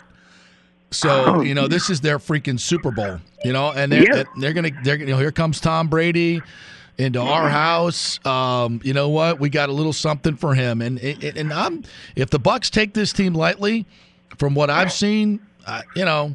I I would I would not be I would be concerned. Anybody that's throwing this one in the win column is is nuts. Oh yeah, I would. I, I would get the Saints Eagles tape and show it and say, Yes. "Hey guys, Yes. here's what happens to you when you take somebody lightly." That's because right. you know what you know what the NFL stands for, JP. Not for long. Not And for that- long. That's that's what happens if you. Uh, again, the guys on the other side in a different color uniform, they're getting paid. Yep. So you know these guys can play. It's just a matter of like three or four plays a game. You make them or they make them, and and you know if you make them, you win the game. If you don't, they make them. They win the game. It's just it's that close. It's it's not where you see teams. No. Unless it's the Jets. My God. Yeah, they're Is that- bad. oh, really bad. That's embarrassing. Well, um, uh, Leo Haggarty joining us here. The uh, the Bucs run game yesterday I thought was better, um, but for the most part, it's very unimaginative. You know, I and I, I think I saw Brady check to a couple of runs yesterday that worked out pretty well, and I think we need to do more of that. But just in general, this run game is it, it seems like they got three or four plays, and that's about it. You know what? And, and JP, after watching the Rams with all the Yes. motion and the Yes. misdirection and that, and then I'm watching Buffalo last night. Oh my what God, they so do. good. Oh, I'm telling you, it's it's like night and day. But again, we've got to realize one fact: Bruce Arians doesn't want to run the ball, and okay, that's fine. You got to run it a little bit, but his he wants to throw it. It's And not fine, by the way. It's not fine. They when Yeah. they when they don't run the ball, they lose. And I know Yes. game situations dictate a lot of it, but look, here's the deal: your team it doesn't start fast. So worst case scenario, run the damn ball a little bit and let your defense rest instead of going three and out with three passes and Oh, taking yeah. six seconds off the clock. You know, Yeah, yeah, exactly. And uh, that's and and then have And the, the, defense was out there for 40 minutes yesterday compared to 20 for the offense. You, again, any decent team's going to whoop your ass like that. You know, JP, if you just look, you don't look at the score and you look at the stats from yesterday. Oh yeah, you're picking the Vikings. Oh, the Oh, yeah. Vikings won this game. Yeah. I mean, just uh, uh, They ran for 162 yards. When's Yeah. the last time a team ran for 162 against the Bucs? uh, It's been a while. Uh, Michael Vick. Yeah, it's been a while. It's been a while. Yeah, exactly. And uh, you, you know what? I I like what the Bucs are starting to do on defense in terms of okay, we're going to make you go 10, 12, 14 play drives. Yes. We're going to keep people in front of us because yeah, two times it didn't work, but the other eight times it did. Yeah. And again, and again, it, it doesn't hurt that your field goal kicker can't kick it between the uprights. That's Right. that's a big plus too. No, that's that's a way to win games, and you know, given what we saw against the Rams and um, and the Chiefs, I'll take that as an alternative. And and you know, I asked Bruce about that today, and he did talk about you know putting a couple of safeties back and you know and playing a little bit more conservative defensively. And if that's the way we have to do it, I'm for it. You know, Yeah. Hey JP, can I throw out one thing Sure. real quick about of college? course, yes. Gus Malzahn, what are they thinking at Auburn? What, 21 million? What are they thinking? Like they got 21 million to throw away on buyouts? Gus, I, I got a better one. Gus gets half of that in 30 days. He's singing "Merry Christmas." On, hey, and Gus Malzahn won't be out of a job for too long. I, I, but you know, you look at what Gene Chizik went through. Chizik wins the national championship. Two years later, they fire him. Yeah. I, I, I, think Auburn's got a false yes idea of what they can do. It's kind of it's kind of like Vanderbilt. You know, you- you're going to win five games a year. You just hope you get four non-conference that you can win because you're not going to win in the SEC at Vanderbilt football. No, I, I think yeah. Auburn. Auburn. uh, To me, that's a situation of you got a bunch of high price boosters that want something different, and they don't feel like there's anything new and different about Gus Malzahn. The offense is, you know, it's kind of his thing, and it's been stagnant. People have caught up to what he does, which is all true. But the other side of the coin is how much is it going to cost us to go get somebody? And we have no idea. I can guarantee you this: if Nick Saban's there for another six, seven years, this new coach ain't going to beat him four or five times like Malzahn did. How many games did did Malzahn beat uh, Saban? Like three, three or four? Yeah, yeah, three. Yeah, you Yeah. know, we got the we got the uh, the kick the kick Yep. return. Yep. Right, Kick six. uh, Yep. And yeah, and uh, he was on staff where they were down twenty four nothing with Cam Newton. Yeah. and came back and won. So Right. yeah, it's it's uh, it's crazy. But you know what, and JP, I don't think any coach should be fired this year for what No, they're I going agree. through. Hundred percent. I mean, hundred come percent. on, Hundred percent. Unless I mean, there's I- a like a crap ton of stuff. Like if he was already on the edge, you know, Mhm. coming into the year, and you know, but even that, even that, I don't think it's fair. Yeah. No, I totally, I totally agree with you. Yeah, and you know Kevin Sumlin got the axe at Arizona, and they said we lost the last twelve games. Well, check out the seven starters on defense that went into the portal before the season started opted out because they didn't think the Pac-12 was going to play. That's right. They went right away. No, you that's a what? great point. That's a great know, point. Yeah, and, and and I don't know if you've heard this, but you know, Southern Cal is supposed to play Washington. Yeah, they're not going to play, right? Washington's COVID, right? Yeah, they got they got Oregon coming in, and they're hoping Oregon's got enough play. I mean, the worst case scenario right now is Alabama and Florida, and just you know they can't play. Somebody can't play because now you're in a situation where this weekend people got to play. Well, here's the So- deal. Here's the deal, Leo. Um, test. The the, Pac, the Pac-12 and the Big Ten set themselves up to fail. And Oh, people say, "Well, then why did they even play?" It's all political. It's all political. They had to. They had to play because they were forced to by the players and the coaches and the parents, and Mm-hmm. it became too ugly publicly. And they had no. They had no answers. They couldn't say why are why is everybody else playing and we're not. So they finally said, "Okay, we've got new information, so now we can play." BS. They had the same Yeah. information before, but they were forced into playing, and they're like, "We're going to make it so hard for these teams that they're not even going to want to play." And Yeah. and, that, and that's what they've done. I mean, 21 days to have to quarantine if if you just come in contact with somebody who tested positive, even though you're testing negative 20 days in a row. That's ridiculous. It's ridiculous. Oh yeah. It- it- it- it's crazy. And you know what? I, I, I wrote an article and basically used uh, Denny Green's comment. You know, it, Ohio State's going to play five games, Yeah. and No shock. And, and if Northwestern beats them, Ohio State's still going to go. no, they're not. Because There's no because- way Ohio State's going to the playoff if they Oh, lose to no, they- Northwestern. Oh no, You're out of your me. mind. No, trust me. The Big Ten's going to go. Well, a competitive analysis is that Oh. that game doesn't count. Doesn't no, sorry. There's no It's- ch- like I don't even I I don't even think they get in with a win over Northwestern. I, I don't think they don't should. No, I don't either. I think, and again, if if if it rings the way I think it does, and Alabama wins and Clemson wins, you got Alabama, Clemson, Notre Dame, and probably Texas A&M. I, I mean, that's that's that, that's got to be it because you, you can't let a two-loss Oklahoma or Iowa State in. Uh, I don't know. Oklahoma, you know, they you look at their team and it's much different than they were in the beginning of the season when they had all Oh, those yeah. freshmen and the guys missing. So I, I am not going to reward Ohio State for playing four less games than everybody else. As Dan Mullen said, yeah, we got two losses. Maybe we should have played less games. Oh yeah, You, yeah. you think you think I- Ohio State? You think Florida would have gone undefeated with Ohio State's schedule? of course they would have. State played. Of I course mean, they would have. I So mean, so would Texas A and M. Yes. Yeah, so yeah, would Texas A and M. So would Sure. Georgia. So I mean, I can Yeah. name ten teams that would have gone undefeated with Ohio State's schedule. Yeah, and Southern Cal's in the same boat. You're only Southern going to play six games. Yeah. You know what, fellas? That's great. You're six and zero, but where's the other four? Yeah. You know, Sorry. And, Your and, fault. You know, Dabo and Dabo's getting hammered now. I don't know if you heard the latest, but the, you know the SEC commissioner Sankey said, you know, oh, you were just they didn't play their last game. They were just protecting them. He said, "Hey, and this is a great What a joke. If if they were protecting us, we wouldn't even play a championship game because then Clemson and and and uh, Notre Dame would be are in. That's They're right. in. 100%. Uh, yeah, exactly. And p- I'll tell you what.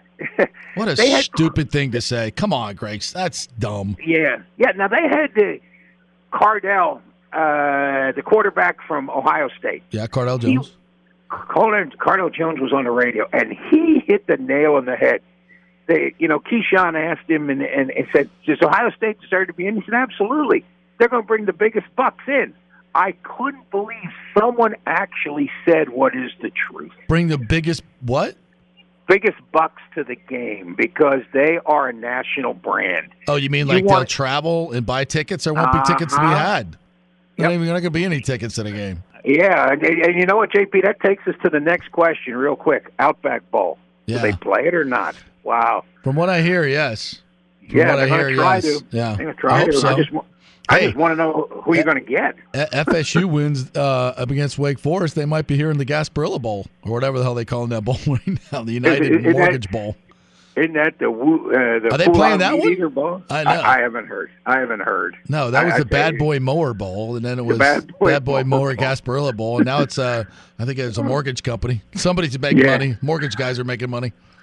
So- Exactly, exactly. So when when you look at what's happening, in the NFL's got to make sure they test positive, and it you know in terms of I I can't afford to lose any more games. They're not going to no lose way. games. Uh, li- at least the NFL has it right. If a guy tests positive like Dez Bryant, you don't cancel the game. He goes home and everybody else plays because there's no transmission during the game. We already know that. That's that's that's not one documented case of transmission during a game. Now, if that, if that was a college football game, they'd all go contact tracing. Everybody's got to go. You know, and they Yeah. have no game. It's stupid. Exactly. And here's the thing: I can't understand why they're they're penalizing coaches and fining them for not wearing a mask on the sideline. Aren't all the guys that are on the field tested negative? Yes. Yes. Okay. What is it? What is that telling me? It's, that maybe this optics. test isn't reliable, or Well, what? that, well, we mean, know that the, the the head of Yeah. Pfizer said, said all these PCR tests are crap, and we've we've known that. Most of them are coming from China. You ah. think? Oh, there's a reliable test. Yeah, let's buy up a couple billion of those tests. Jiminy Somebody, Christmas, how hey, stupid are like we? like like they said in all the president's men, right? Follow the money. Follow the because money. That'll tell you what's Yeah. going on. All right, JP, partner. Who do, you, who do you like? Who do you like Sunday? You like the Bucs or not? Yeah, I mean, I got to dig into it a little bit more. I got to see what the Falcons have been doing more lately from a scheme standpoint. But, um, yeah, I mean, the Bucs are just just so much better than the Falcons, and it's a game they have to have. Um, I think they win, but I, I don't know what the, what's the opening line seven and a half, eight, probably. Yeah, eight. Yeah, eight. I wouldn't. I wouldn't. I wouldn't think they would cover. But uh, yeah, and and here's my thing: if eleven plays, look out. It all becomes an even game. That's just me. Oh, why has he had any history with the Bucs? Has he ever done anything to the Bucs? Just a touch, you know. All right, partner. All right. Hey, great talking to you. As always, Leo. Thanks, buddy. Can always have a question on my show. All right. Oh, thank you so much. Right. That's why I wanted to make sure I asked one today. Ah, there you go. Thanks, Thank buddy. brother. Thank All right, uh, the great Leo Haggarty there. 727-518-0820. There's no way Ohio State gets in if they lose. Who we got? James Ludeman. James, what's up, brother? How are y'all? I'm fantastic. I didn't know you were on the line. My bad. Oh, you're good, buddy. You're good. How's life?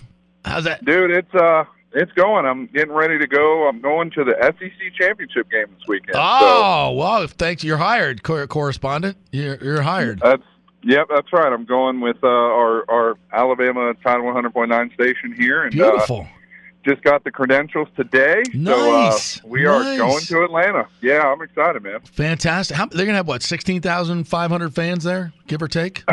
Think yes, that's what give they or say. take. Yeah. Yep, give or take, which is which is a pretty good number considering. Um, you Does know, Kyle there Pitts was a, get there to was- go? Is he going to play? Boy, I don't know. I uh I don't Yes, man, I'm playing. still I'm still trying to rack my head around what happened Saturday. I I literally I was actually at the uh, there was a, a tournament for Alabama men's basketball, and I was there in Atlanta uh, covering the the game that they played against uh, Clemson. And uh, I'm sitting here watching this game while I'm writing and doing all this stuff, and then you just see this this guy throw a shoe, and, and all I can think about is Austin Powers. Like, who throws a shoe? throws a shoe, baby? Like, who throws a shoe? Honestly. Yeah. And and and look, I know Dan Mullen, you know, came out and was like, well, you know, it's it's one play and, and there was no ill intent behind it. No, there was absolutely ill intent behind it. It doesn't matter what you call it. It was the dumbest play. And I heard somebody say this, and I agree with them, JP. That that was the worst loss in Florida Gators history, bar none. They're they're bar none.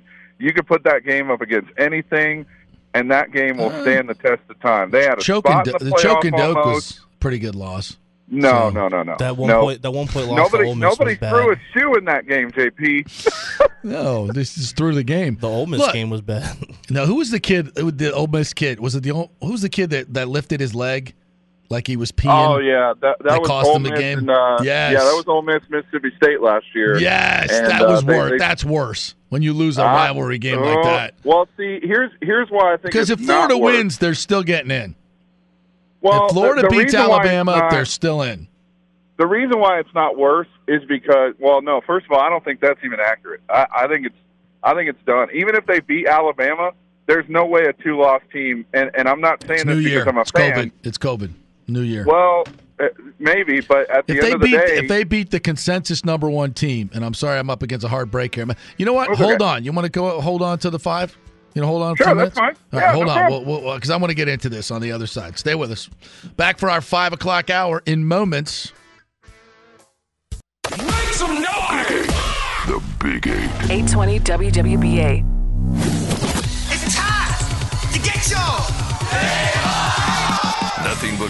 But pure sports here. Now, back to the show with JP on FanStream Sports. All right, welcome back. Bruce Gradkowski coming up at 5:15. Pro Football Focus, former Bucs quarterback, uh, will join us, and he breaks down every pass thrown in the NFL. So we'll get his take on what uh, what transpired yesterday and what's going on with the Bucs offense. If he expected more, like many of us did. But our good friend James Ludeman uh, joins us here, and uh, he'll be uh, headed to the SEC championship game, which is basically a playoff quarterfinal game for me. Um, so you think you think Florida has no chance of getting it? Say say if they beat the Gators by 25 points. I mean, uh, beat Alabama by 25 points. They're still not going to put them in. No way. No, and, and the reason I say that is not because I, I don't think they should if they beat Alabama, but the problem is is that college football right now is so enamored by this um, Ohio State situation and, and what's going on in the Big Ten that that if Ohio State wins and beats Northwestern, which they should pretty easily, um, then, then there's really no way that that Ohio or uh, Florida is going to make it in. They're they're not going to put a two loss SEC team in by by no means. Now, if for some reason Florida does win, Alabama obviously I think is no matter what, even if they lose this game, is going to stay in it. Sure. Um, just simply because of the season they had. But Yep. that opens the door for Texas A&M to slide in there. Now, do I think they need to be in there? No, I don't, because their one loss this year was against Alabama. It was a convincing loss, and and everything else. But I, I just I don't see the committee looking at this team, especially after I, I'm telling you, if they would have beat LSU and did what they had to do, and they and they made it, you know, to the SEC title game and pulled the upset, then absolutely you put them in. Yeah. Uh, but at this point, because of where college football is with Ohio State, uh, JP, I, I'm I'm telling you right now, eh, there there is a chance we could have an eight and zero Ohio State team as a national champion. I, I mean, Well, there's there's a real real chance. I don't think they're good enough to uh, to to win a semifinal game and a final game. I don't think they're good enough to, to do that. Number one, number two. You said that the college football playoff is enamored by Ohio State. Why why do you say that? Because they keep ranking them up so high, despite them doing very little. Correct, and, and that that to me, and I actually spoke with Heather, Heather Dinich from ESPN last Friday, and I asked her this question about, you know, what is the college football playoff looking at because she's the one that covers it for ESPN, and her response was they're looking at the I and I hate saying this because it's so to me it's so stupid, but they look at the eye test. You know, you look at a guy like Justin Fields, who's uh, who they believe is one of the best in the country. It's not, and, and to Ohio State's credit, their games that have been canceled, only one of them has been their fault. The rest have been the other programs. So I think, to me, Ohio State is getting in simply for the name factor. You know, if you're looking at money, uh, you're, you're looking at Ohio State because there's a lot of people in this country who pull for them. Uh, even there locally in Tampa. I mean, there, there's a lot of folks who are Ohio State fans in that area. Yeah, so I know. Financially, if you're looking at that, then I, I think that's the main reason Ohio State is even involved in this conversation. Well, you know, I I think what Dan Mullen said is true. You know, um, it- when he was asked about having two losses, and he said, "Well, maybe we should have played less games." Like Ohio State, and that's that's my thing, man. I and if I'm the college football playoff, I have first of all, I think the eye test is is is good because um, especially in this year when you don't have a lot more to go on, you know. So I I'm okay with the eye test, but I- I think it has to be a blend between what what have you actually done on the field, and like it's hard to argue a two loss team over uh, undefeated Ohio State. I get that, but um, if Florida were to get a convincing win over Alabama, I think it would be tougher. I just do. You know, I I, I know I don't see. I know A and M Yeah. would probably have a better uh, a better argument, frankly, than Florida. I don't see. I don't see anything from Florida's defense that shows me that they're going to compete in this game. I, I really don't. No, I agree mean, with you there. LSU. LSU just took you to to the limit, uh, and and granted, if that if that play doesn't happen where he throws the shoe, you know, it's it's you know Florida's ball. They stop him on third down on that play, and and it's Florida's ball, and then who knows what happens from there. Of course, with their offense, there's a good chance they come out and win the game. Uh, so at that point, you know, you set up a 57 yard field goal, which was amazing uh, to watch uh, because Yeah. it was first of all it was crazy fog Yeah, I know. outside that game, and then on top of that, it's just a 57 yarder. I mean, not a lot of college kickers are going to hit a 57 yarder clean like that. Right. So you know, credit to LSU for what they did. Uh, but I, I just, again, as much as as much as I want people, or as much as I want to believe that Florida's going to make this a contest, based on what I've seen with Mac Jones, he's probably, unless he just has a disastrous game Saturday, probably going to win the Heisman Trophy. I mean, he's there's there's never been an Alabama quarterback that's won the Heisman, never. And I, I think this year that's going to change. It, it's going to be a very interesting game Saturday, but I, I don't see. I, I think the point spread already is around 17. Yeah, and I I'm think that that's that. about right. Really? Is Yeah. Alabama's defense that good? You think Alabama can shut down Florida's offense? Now that's going to be the question: is is Kyle Pitts? Uh, you know what? He's what's playing. his status? He's playing. Yeah, well, I know he's going said to he play, but is he hundred percent? Because Yes. here's the Yes, thing: if he he was is hundred percent, well, if he was hundred percent, he should have played last week and didn't. I agree. And and that's and that's the the coaching confusion that I have with Dan Mullen is That was a mistake. you know, well, it was a big mistake, and it cost them a chance to go to the playoffs. I agree. and, and that's and that's that's not good. Um, but there is one other thing I want to ask you about, JP. How about your boy uh, McKenzie Milton going to FSU? awesome, a big deal. I mean, here you got a kid that's probably put out, uh, you know, a couple of the best seasons in the history of Florida college football. I mean, the state of Florida now going to one of their premier programs for his final season to help resurrect. And I think it's a good time for FSU because, frankly, none of their young quarterbacks are ready. I mean, I've seen Ch- uh, Chubba Purdy this year, and I've seen Tate Rodemaker. Um, they're just they're not ready. And I would take McKenzie Milton, him my starting quarterback. Take Jordan Travis and make him my Taysom Hill um, a utility knife. Give him, give Travis uh, 20 touches a game at least, either running the football or screen, wideout screens or or or running back screens. Get, kid's got to get the ball in his hands. And suddenly you got an offense that can uh, can click, and you don't need a you know a great offensive line to do it. I mean, they, they proved that at UCF. So um, I love it, and it's a big deal. I know there's people in this market that don't understand, you know, college football and how important it is. You know, I heard them on the radio today, but they're clueless. this is a this is a big deal. This is a really big deal, and it's great. It's great for for a program that needs a shot in the arm. No doubt. No, they're they're not winning the ACC with this with this move, but they they need to be they need to win games and get confident again in what they're doing. And it, and he fits uh, Norvell's system to a T, and he'll be able to um, you know inspire this team with his story and who he is.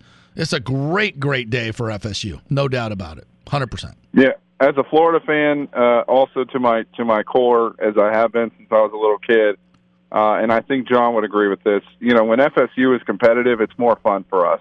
You know, because it it, Oh, yeah. it makes that rivalry it makes that rivalry stand the test of time. There's not a lot of rivalries in, in, in college football that I really enjoy. You know, obviously Auburn, Alabama is a big deal. Uh, Michigan, Ohio State's a big deal, but I think Florida, Florida State stands up against a lot of those. Oh, absolutely. Um, when it's good. it's- That's when it, well, when it's when it's good, right? When it's good, and so I, I'm I'm thinking that there's there's a really good opportunity for Milton to come in and make an immediate impact, as you said. Um, I'm excited to see what he has to bring. I think I think with UCF, it's been very interesting because they they've been kind of looked at as this team that that you know was very good for a little bit. This year, they didn't have as great of a year. Uh, but at the same time, you know, he's he's a playmaker. And when they got when he got injured a few years ago, uh, it, it was a very tough shot for UCF. So I think that just explains even more about how good Milton is and how much he's going to bring to FSU.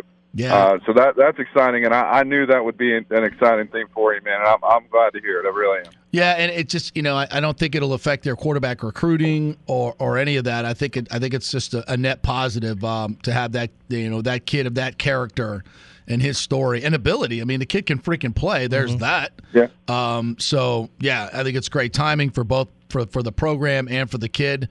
And Yep. it, it just makes FSU much more viable next year to, to win games when you have a quarterback like that. And Jordan Travis is good, and I think the kid's got a future in the NFL, but it's not a quarterback. Um, he's No. just not an accurate, fluid passer, and he's so good running the football. He's such he's so good. So um, yeah, I think it, it's it's it's great for the entire program. So we'll see what happens. Absolutely, and and uh, barring that, again, going back to what what we were talking about for just a second, I know you got uh, guests coming on, but I'll finish with this. I, I think Saturday you're you're going to see again what we've seen all year with Alabama. Uh, they they've they've really controlled the game in a lot of areas. They've given up some big plays, so I think the offense for Florida has an opportunity to to at least get something going.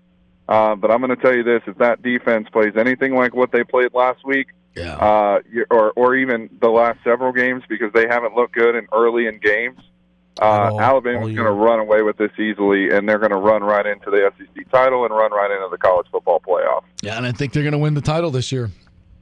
They're the most I don't. I don't, I don't see anybody else who Yeah. can stand up to them besides maybe Clemson. But even that's a stretch with Notre Dame's defense being as good as it has been this year. Mhm. Um, that's going to be a fun game there in the ACC title game. That man, that's, just- with Trevor Lawrence back, it's going to be huge for Clemson. I wish this would be my, my favorite wish of the of the week and the college football season. They come out with the selection show next next week and they go, "Here's our bracket, folks, and we've got eight teams in our bracket. We're expanding to eight teams. I would get the biggest freaking football Woody of all time.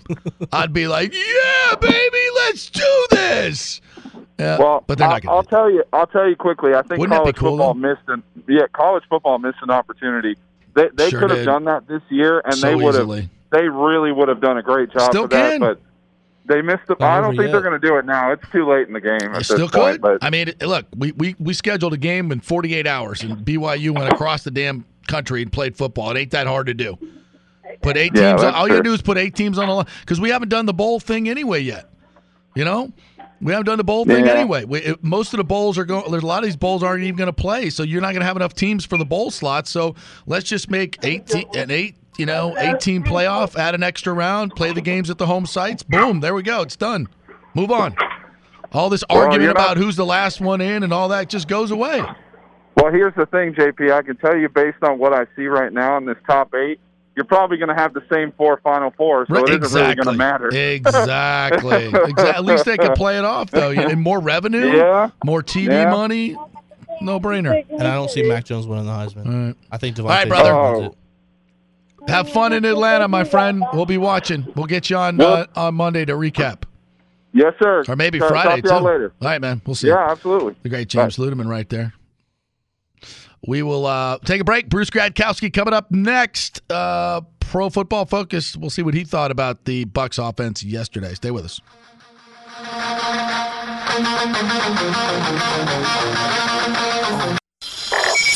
Thank God you're back. Now, back to the show. More sports with JP. All right, let's do this. Let's bring in our uh, quarterback guru from Pro Football Focus, former Bucs quarterback, former Steelers quarterback, Bruce Gradkowski, joining us here after grading every pass in the NFL. He's had about two hours of sleep. What's up, Bruce? How you doing, buddy? Uh, I'm doing good. I mean, you're you're right about that. Last night, I'm going through the games. I'm grading them. It's probably like midnight, and I'm just like, I'm thinking to myself, wait a minute, how many games were today? and I go look, and I'm like, ah, man, 14, because I'm used Yeah. to seeing 12. So like just there at midnight last night, I'm like, man, and I don't know what hit me. My my wife made me like probably the best coffee ever. It was like a nice little, you know, I'm a guy that likes like the caramel macchiatos and Yes. stuff. I'm drinking one right now, baby. Oh, see, it's beautiful. So she makes me a really good one last night. I got that juice flowing, and I busted out probably from seven o'clock last night till three in the morning. I got through nine games, and then uh, I did the rest this morning to hit our deadline at noon to try to get them done. But uh, yeah, man. So then at this point, I'm like, all right, what did I actually really see last night? so I ca- like the Brady stuff. I can't even ask you about. It's like, uh, I mean, ah, seriously, doesn't it all just kind of Yeah. go together after a while? Well, you know, it does a little bit, and Yeah. then honestly, like when, when you when you ask me a few questions or certain plays, then it sparks my memory. Like you know, I think of Brady, and he started out missing some throws. You know, Yes. and and with Brady too, it, it's sometimes it's just when like pressure's about to get to him or it's around him. And I know we've talked about that, but I mean, it's it's any quarterback, right? Because you also think, oh shoot, my arm's going to get hit, so you kind of change your release a little bit, and the ball sails. You know, it was one to the running back. He was going to check check it down, um, and then you know he had a big in route. Another time he was hitching up in the pocket, and he was holding it pretty long. So I could only imagine how he felt because sometimes you're like, dudes are coming from behind me. I better hurry up and get this out. And sometimes that hurts your accuracy. But I thought one that was really nice. I mean, we all saw it, the the bomb to Scotty Miller. Yep. But the reason why I thought that was so nice too, though, that was kind of off off rhythm a little bit because he was kind of looking somewhere else, and then he had to reset and find Scotty late.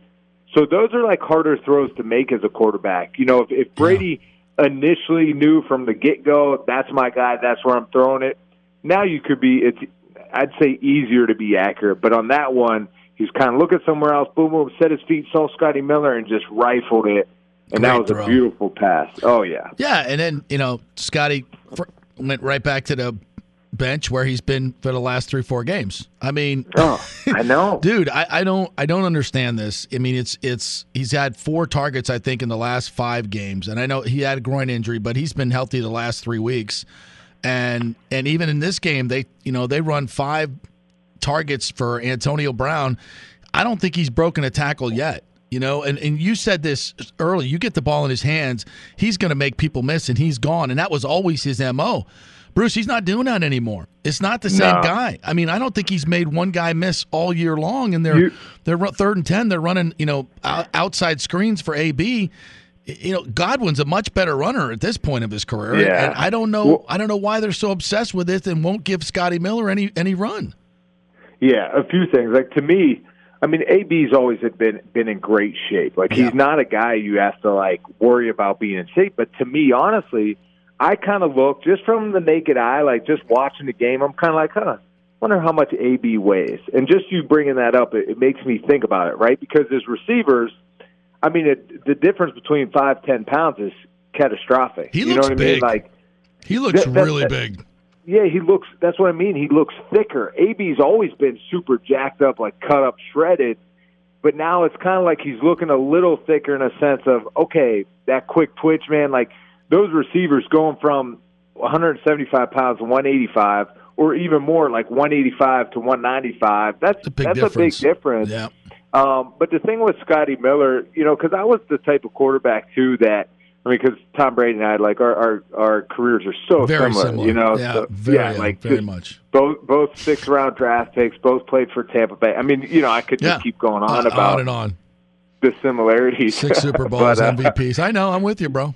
With you. Exactly. So, uh, but you know, I was always comfortable with those receivers that you knew they were going to be in the right spot at the right time, and they- they'll catch the football. They're just reliable. They're not the ones that have all the ability, but you just you like them. You there's something about just trust them, and you have that connection. And I just go. I just think of pre, uh, preseason games that I'd always be playing in, and I'm playing with the third, fourth string guys, and there'd be some of them I'd love because they're just like they're on their p's and q's, and they're going to be in the right spot at the right time, and that's how I look at Scotty Miller. So I I think he should be getting more burn because it's just it's a natural connection Tom Brady and him have. Now you also have other weapons, and there's certain situations Scotty Miller might not thrive in. But I just think for the most part, man, if he's out there, Brady's going to find a way to get him the ball and, and get himself in a rhythm. You know, Tom Brady's going to get in, in a rhythm more when when Scotty Miller's on the field. You just kind of have seen it all year long. Yeah, and I, I just don't, you know, these third down plays where they're chucking it down, you know, it's third and two, third and three, and they're chucking the ball way down the field. And I know, you know, that for the first series, Gronk is open. I get it. But it's not a high percentage throw, and Tom's missing them. Um, you know, they the second, I think the second series they had, he and Evans, you know, are not on the same page. It's the seventh play of the game, which is usually scripted, and they're not on the same page. They're running, he's running a different route, and the ball's dirted. I mean, it's just like this, and this is after two weeks. I mean, I thought we'd see a whole new, and some creativity into the offense. Um, it just wasn't there. Well, you know what I kind of like though that that I did think like they went back to basics a little bit. they ran the ball more. were- Yeah, and it was like you know what we don't need to get cute. Let's do what we need to do. And I think Tom Brady under center, the play action pass, Yes. he's comfortable with. How how many times in New England do remember him dropping back under center, hitting the tight end, hitting Gronk on a seam, or you know d- d- hitting the deep cross? And so I saw that yesterday. It was good that Tampa was able to get the running game going a little bit, and so so that's kind of what I like from that offense. I saw that they did. You know, hey, look, let's change it up. Um, and this is the time of year, honestly, with everything that's got going on. You look at how Washington, the football team's playing. Like this is when you want to come into to your group. This is when, as a team, the culture, the energy in the locker room starts coming together, and you figure out who you are. You're confident in who you are, and I see it from like Green Bay. I mm-hmm. see it from Washington. I, you know, Tampa Bay. Could they be a team like that that's starting to get their their mojo going together? So, so I, I I don't worry too much. You know, like Minnesota was almost that team. You know, Minnesota was on a nice little roll. Yep. Um, you know, so I think this was a, a huge win for Tampa. It's a huge confidence builder just to get that mojo going and continue that. You know, look at the Colts right now, right? I mean, the Colts a good football team. So this is the type time of year, and then you got the Steelers on the other side that have to find a way. Okay, you know, started off great, lost the last two, no big deal, but how can we get rolling again? Yeah. Bruce Gradkowski joining us here. Uh, what did you think of Cousins' performance yesterday? Kirk Cousins' performance against the Bucs. Um, I thought he was pretty solid. Um, you know, I, I think. Let me see. He was he was like our eleventh grader. You know, PFF grade is seventy three. You know, sometimes with him, it's you know, I, I thought he took off a few times here and there. That was key. Yeah, you that know, was good. He ran it. the ball well. Yeah, he made some really good escapes on big third downs. Yeah, and no, I mean those, those are crushing the defense. Like anytime a quarterback can just kind of tuck it and run for five, ten yards on a third down too. I mean, Aaron Rodgers did that yesterday. Yeah, really nice. Yeah, and, and that kind of goes.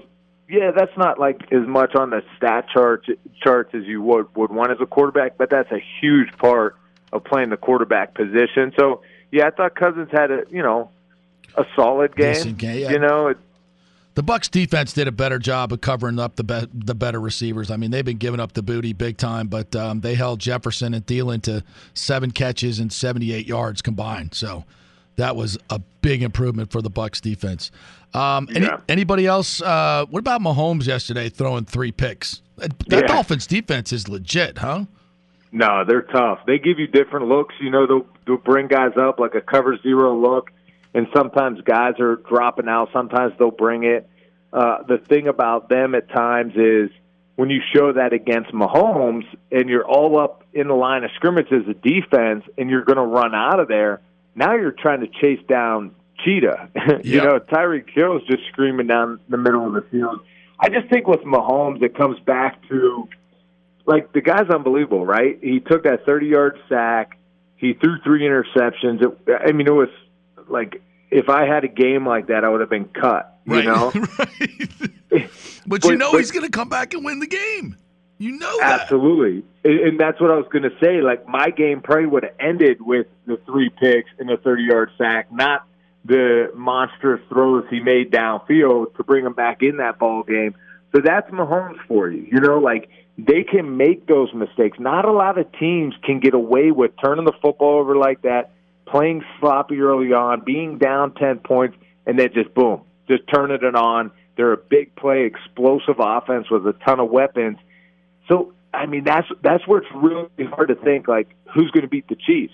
You know, because they just have so much firepower, and you just continue to see that. So it's always watching fun. It's always fun watching Mahomes play because of those type of plays. Oh, And what do you think of Tua's performance? And is he, you know, is he continue to trend to get better each and every game? Yeah, I think Tua. Uh, okay, so yesterday I was watching and I was thinking, okay, I should have been more confident on talking about my concern with his accuracy right. when he came out. You know, because and when I say that, I mean as far as like if my rece- receive, re- receiver is running, you know, across the field, am I throwing it on his upfield number or is it right on his back uh, shoulder? You know, that's a difference between the yak, the yards after catch. You know, so that's the kind of accuracy I'm talking about. Not as far as like completion percentage or just completing the ball, like hitting him right in the stomach and he catches it and falls down. Right. I'm just talking about pinpoint accuracy in the NFL that separates guys.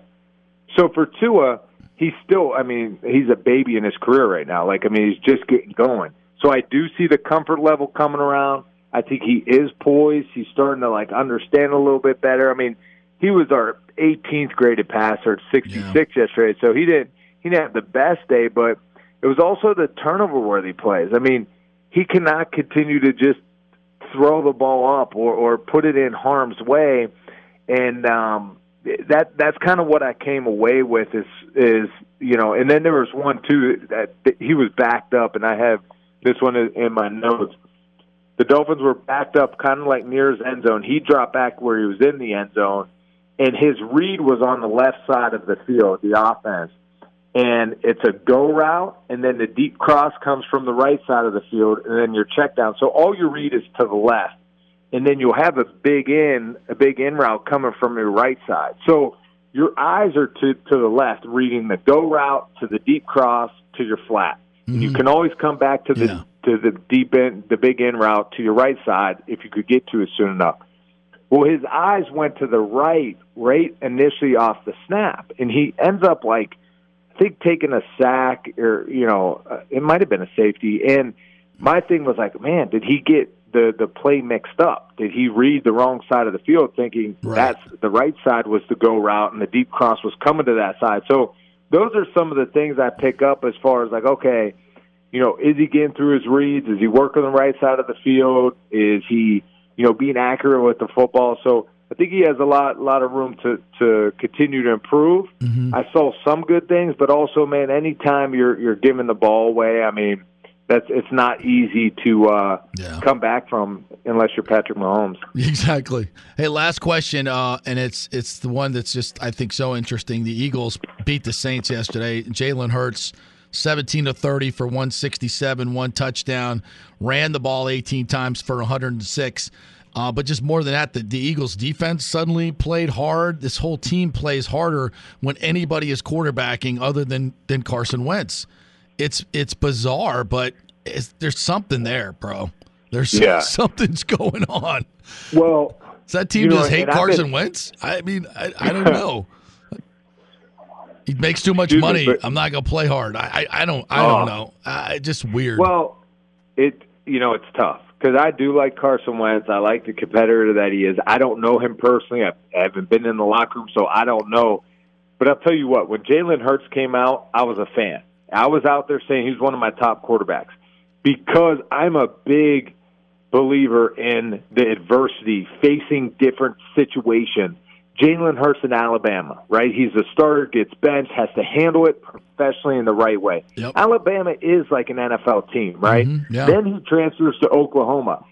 Everyone, like from from a fan's view, it looks easy, it seems easy. You're with Lincoln Riley, you run that offense. Oh, Kyler Murray's, you know, a Heisman. Oh, Baker Mayfield. Oh, it's not that simple. I mean, yes, you know, you're you're you're helped because you have good coaching and players around you, but he learned a new offense. He had a lot of success there. He handled it the right way, and then it was watching him at the Senior Bowl, the Combine, and his pro day. In each event, I watched him continue to get better. And to me, I put it all together, and I'm like, I love his mentality. He's hardworking.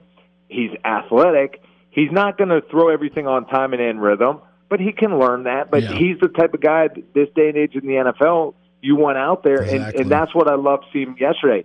Huge third down conversions. I mean, the Saints are playing man to man. Everyone's run with their back to the quarterback, and he keeps it up the middle, and he's just killing the defense. So, and then there's you know the plays he can learn from bad, bad timing uh, on an out route. He was late. It should have been a pick six. You know. Yeah. So those are the things he'll learn in the film room. But I think overall, man, it, it was a good performance, and it, you saw the team come together during it. He's a winner. Ain't nothing. And that's what Yeah. the- what you just described. That whole thing, winner. Dude just Yeah. knows how to win and lead men, and that's I, that's something I think that is under underestimated and un, uh, under uh, scouted these days. You know, He's just, Win- winner, winner, chicken dinner. Absolutely, bro. That's what you are, Bruce Gradkowski. Every week you come on. That's what I say. Winner, winner, chicken dinner. We won that segment. Thanks, buddy. I appreciate it. We'll chat next week. All right, brother. Have go, a good week. Go get that latte. Oh, absolutely. Yeah, another one. All right, partner. All right. The great Bruce. Gradkowski right there. Um, that's. I mean, is that not, bizarre about Jalen Hurts and how that Eagles team just? I mean, they rallied around him. I, that's that's all I can think of is they they freaking hate Carson Wentz. There's something about that dude that just does not sit well with the rest of the players. Because, I mean, I just, you know, maybe it's the money he makes, maybe uh, who knows, but it's there's something there's something going on there. Well, if then why it take so dang long to change that quarterback then? Coaches are stubborn, stubborn people, man, and they don't want to be wrong. They don't want to be wrong. Once they take a position, they don't want to be wrong. Every well, not just coaches. Uh, every we're all that way. Well, you know, it takes us could- a while for us to admit, admit, you know what, I was wrong. I mean, we're all that way, right? Maybe we'll see Wentz go somewhere else. And Maybe I was a little wrong on Jameis Winston. Maybe, maybe he's just never going to get it. I'm still not ready to admit that. Um, he was on his he was on a great glide towards being a good quarterback until he and Bruce Arians got together, and that was like pouring gas on the fire.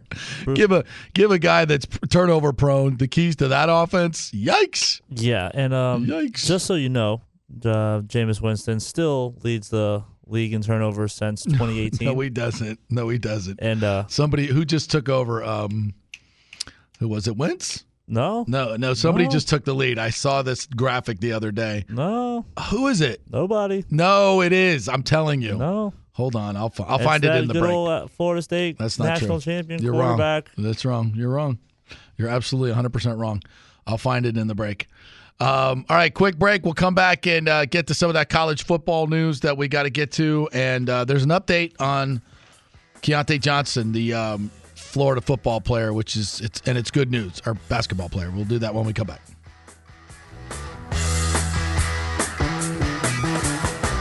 All right, that's enough. Let's get back to the show. Now, more sports with JP.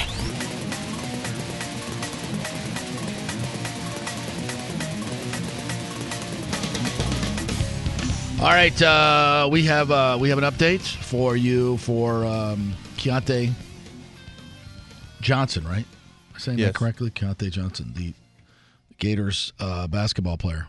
What do you got? It's uh, he's been transferred now to UF Shands Hospital. He's in a, a medically induced coma, um, responding to some commands. Is that what you're hearing? That's what I'm hearing. Okay, that's, That's good. about that's about all. That's about all they're releasing right now. Well, good. Um, that that was a, a scary, scary situation, no doubt about it. Um, a little little bizarre that their coach Mike White wanted to continue the game, and his players were visibly Oh, upset as they should be. I mean, this just wasn't some guy fainting. This was like not good situation. And he just like he went completely limp and passed out right there in the middle of the floor. Yeah. Just for no reason. One minute he's standing, the next minute he's just flat on his face. Yeah, that's and, I don't know if they've said that he's had any history uh, of heart issues, and this, I mean, this, this does happen from time to time in in all types of athletics where kids have heart issues, and you know they're not really discovered until you know that happens during a game when they get really really hype and you know their heart rate's like through the roof. And he just got done jamming a ball on an alley oop, and um, you know was celebrating with his teammates about about as hard as your and high as your heart rate's going to be. So we'll uh, we'll continue to pray for him and and just really hope that that um, he can come back and play. And, and it'll be hard too because you know these these heart issues you just never know when they're to rear their ugly heads. Unfortunately. If you want to jump in here, we got time for uh, to take some uh, some calls 727 uh, 518 0820. By the way, tomorrow we're going to have Brad Johnson on the show, his son Max. It's kind of sad that lost in that LSU win if you're an you know, LSU fan, obviously. Everybody's talking about the shoe, which uh, is a huge story. I get it, but it wasn't the reason, the biggest reason that LSU won the game. The biggest reason LSU won the game was because of Max Johnson, Brad's son, who played one hell of a football game. And it was really, I think it was his first start. I know he's played some already this year as LSU's kind of gone back and forth uh, trying to figure out who their quarterback is. Um, but he played some really good football in that game. He was he was escaping. He made big big reads. Um, you know, certainly much more fleet of foot than his daddy, which we'll talk about tomorrow. But he was really really good, and um, you know that was a big moment for LSU. That's been a tough season for them. But um, and I, I hear really people are talking about Ed Orgeron getting fired this year.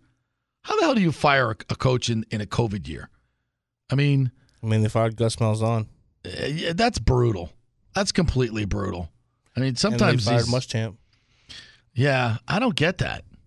I just don't get it. I mean, there's so much crap that's going on this year, and like uh, Kevin Sumlin, I mean, I know they, he got his ass kicked the other day, and he's been trending down. But I mean, when you have seven, eight, ten players leave your program because your administration said you're not going to play this year, how the hell do you hold that a coach to that?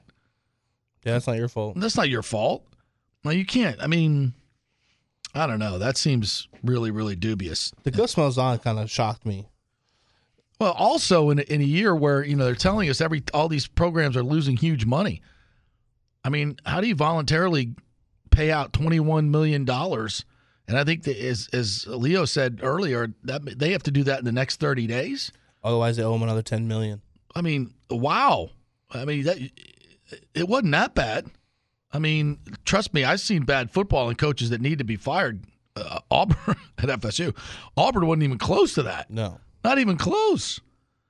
I, you know, and and I know that it, when your biggest rival's Alabama, it really feels bad, right? It feels bad, but they've beaten Alabama in the Gus Malzahn era. Like I said, I think it was three times, uh, two or three times. I mean, that's that's pretty damn good. I mean, Harbaugh's keeping his job. He hadn't even sniffed. Well, he's almost beat Ohio State a couple times, but a couple bad calls away. But still hadn't done it. He still has his job. Uh, you know, and I know Gus wasn't the most um, amiable guy with the boosters, and you know, if you're in the SEC, you got to do a lot of ass kissing for those people. But it, that that seemed a little surprising to me, to be to be quite honest. Um, and we talked a little bit earlier about FSU. Uh, McKenzie Milton, the former UCF quarterback, has decided to transfer. Um, decided to transfer to FSU, which I think is a great thing for the FSU program, whose young quarterbacks just aren't ready yet. Um, they they need more seasoning, they need more time of practice, which they did not get this year. And you know, FSU needs to beef up their offensive line, which they will do. They've got a lot of good young players on that. They're not ready for big time competition yet, but give them another year in the program, they'll be a lot better. And McKenzie Milton, I think he comes in and he starts day one and you move Jordan Travis to uh, to a halfback uh, Taysom Hill type um, role where he can you know he can play come in and play quarterback a, a couple of times and, and let McKenzie Milton run it the the, the rest of the time. I think uh, immediately you have what Miami did with Derek D'Eriq King, and what's Miami nine and two this year? That would kill for that. FSU fans would kill for that. When you got an experienced quarterback who knows how to win, which of course McKenzie Milton does, and what a great leader he will be with his story of perseverance through that injury. I mean, I think that's a that is a home run for FSU.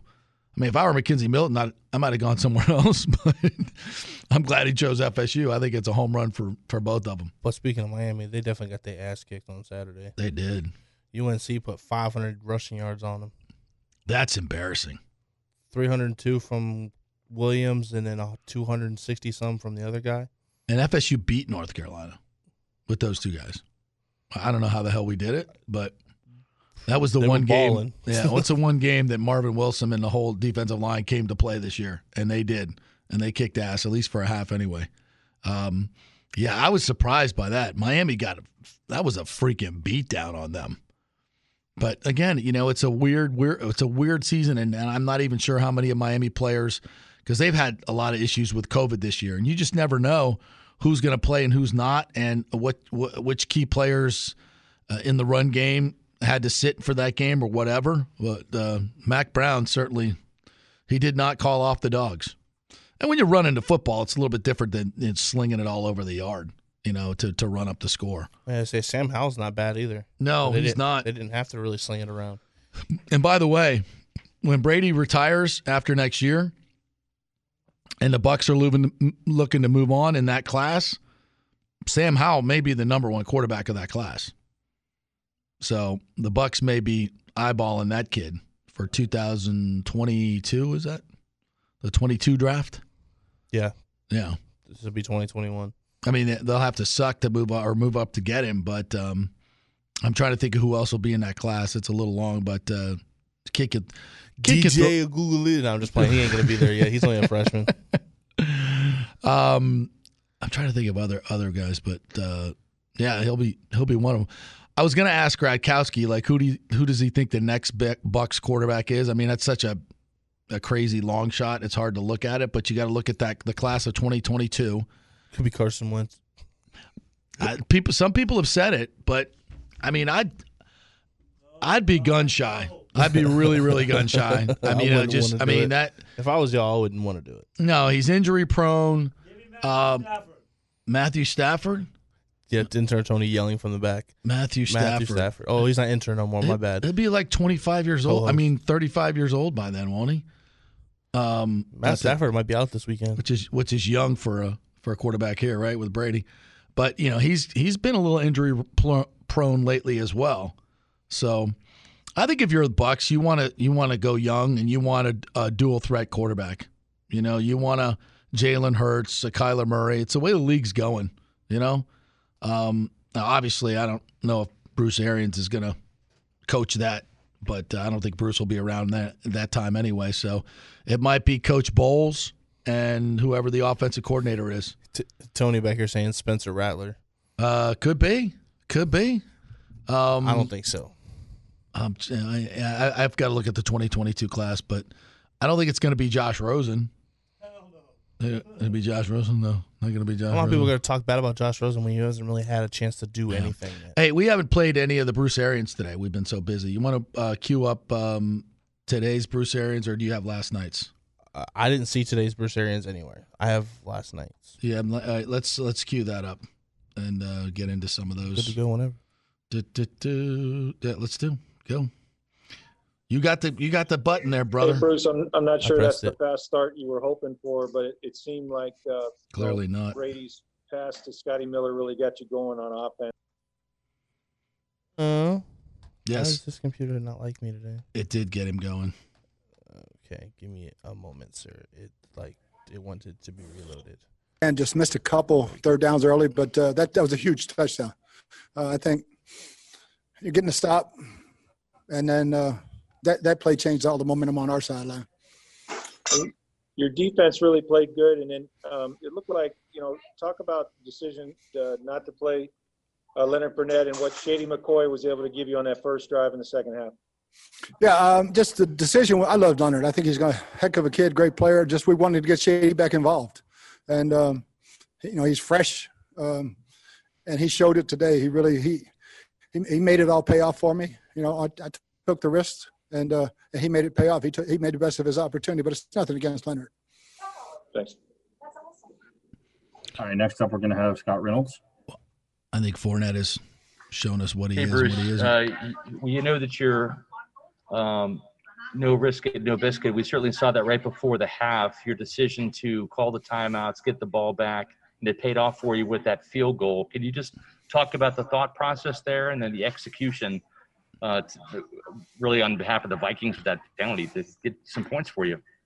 Yeah, it was. Uh, you know, when they ran the ball, um, I didn't think there was enough time. I thought there was time for us to either try to punt block or try to get a return. We just missed the return, and um, and Tom did a great job of executing, getting us up there for the hail mary, and that's all we were trying to get. It was, you know, try to get to the 36 for a field goal or get a shot to the hail mary. Uh, we got the call and and got the three points. We came right back with a touchdown. So anytime you get that double score, it's huge. And speaking of, field goals, uh, certainly Dan Bailey struggled. Certainly helped you today. You've been on the opposite side of that last year with with some inconsistency at kicker. Can you just talk about Bailey's day versus Ryan Succop's day today? I I can't talk about Dan, but I can sure talk about Ryan. He had a heck of a day. I, I think it was, he was shocked on the extra point uh, that he missed because that's never. But he he drilled that. I had no doubt about it. he made he make that field goal, which was you know it made it a two score game, and he's been great for us all year.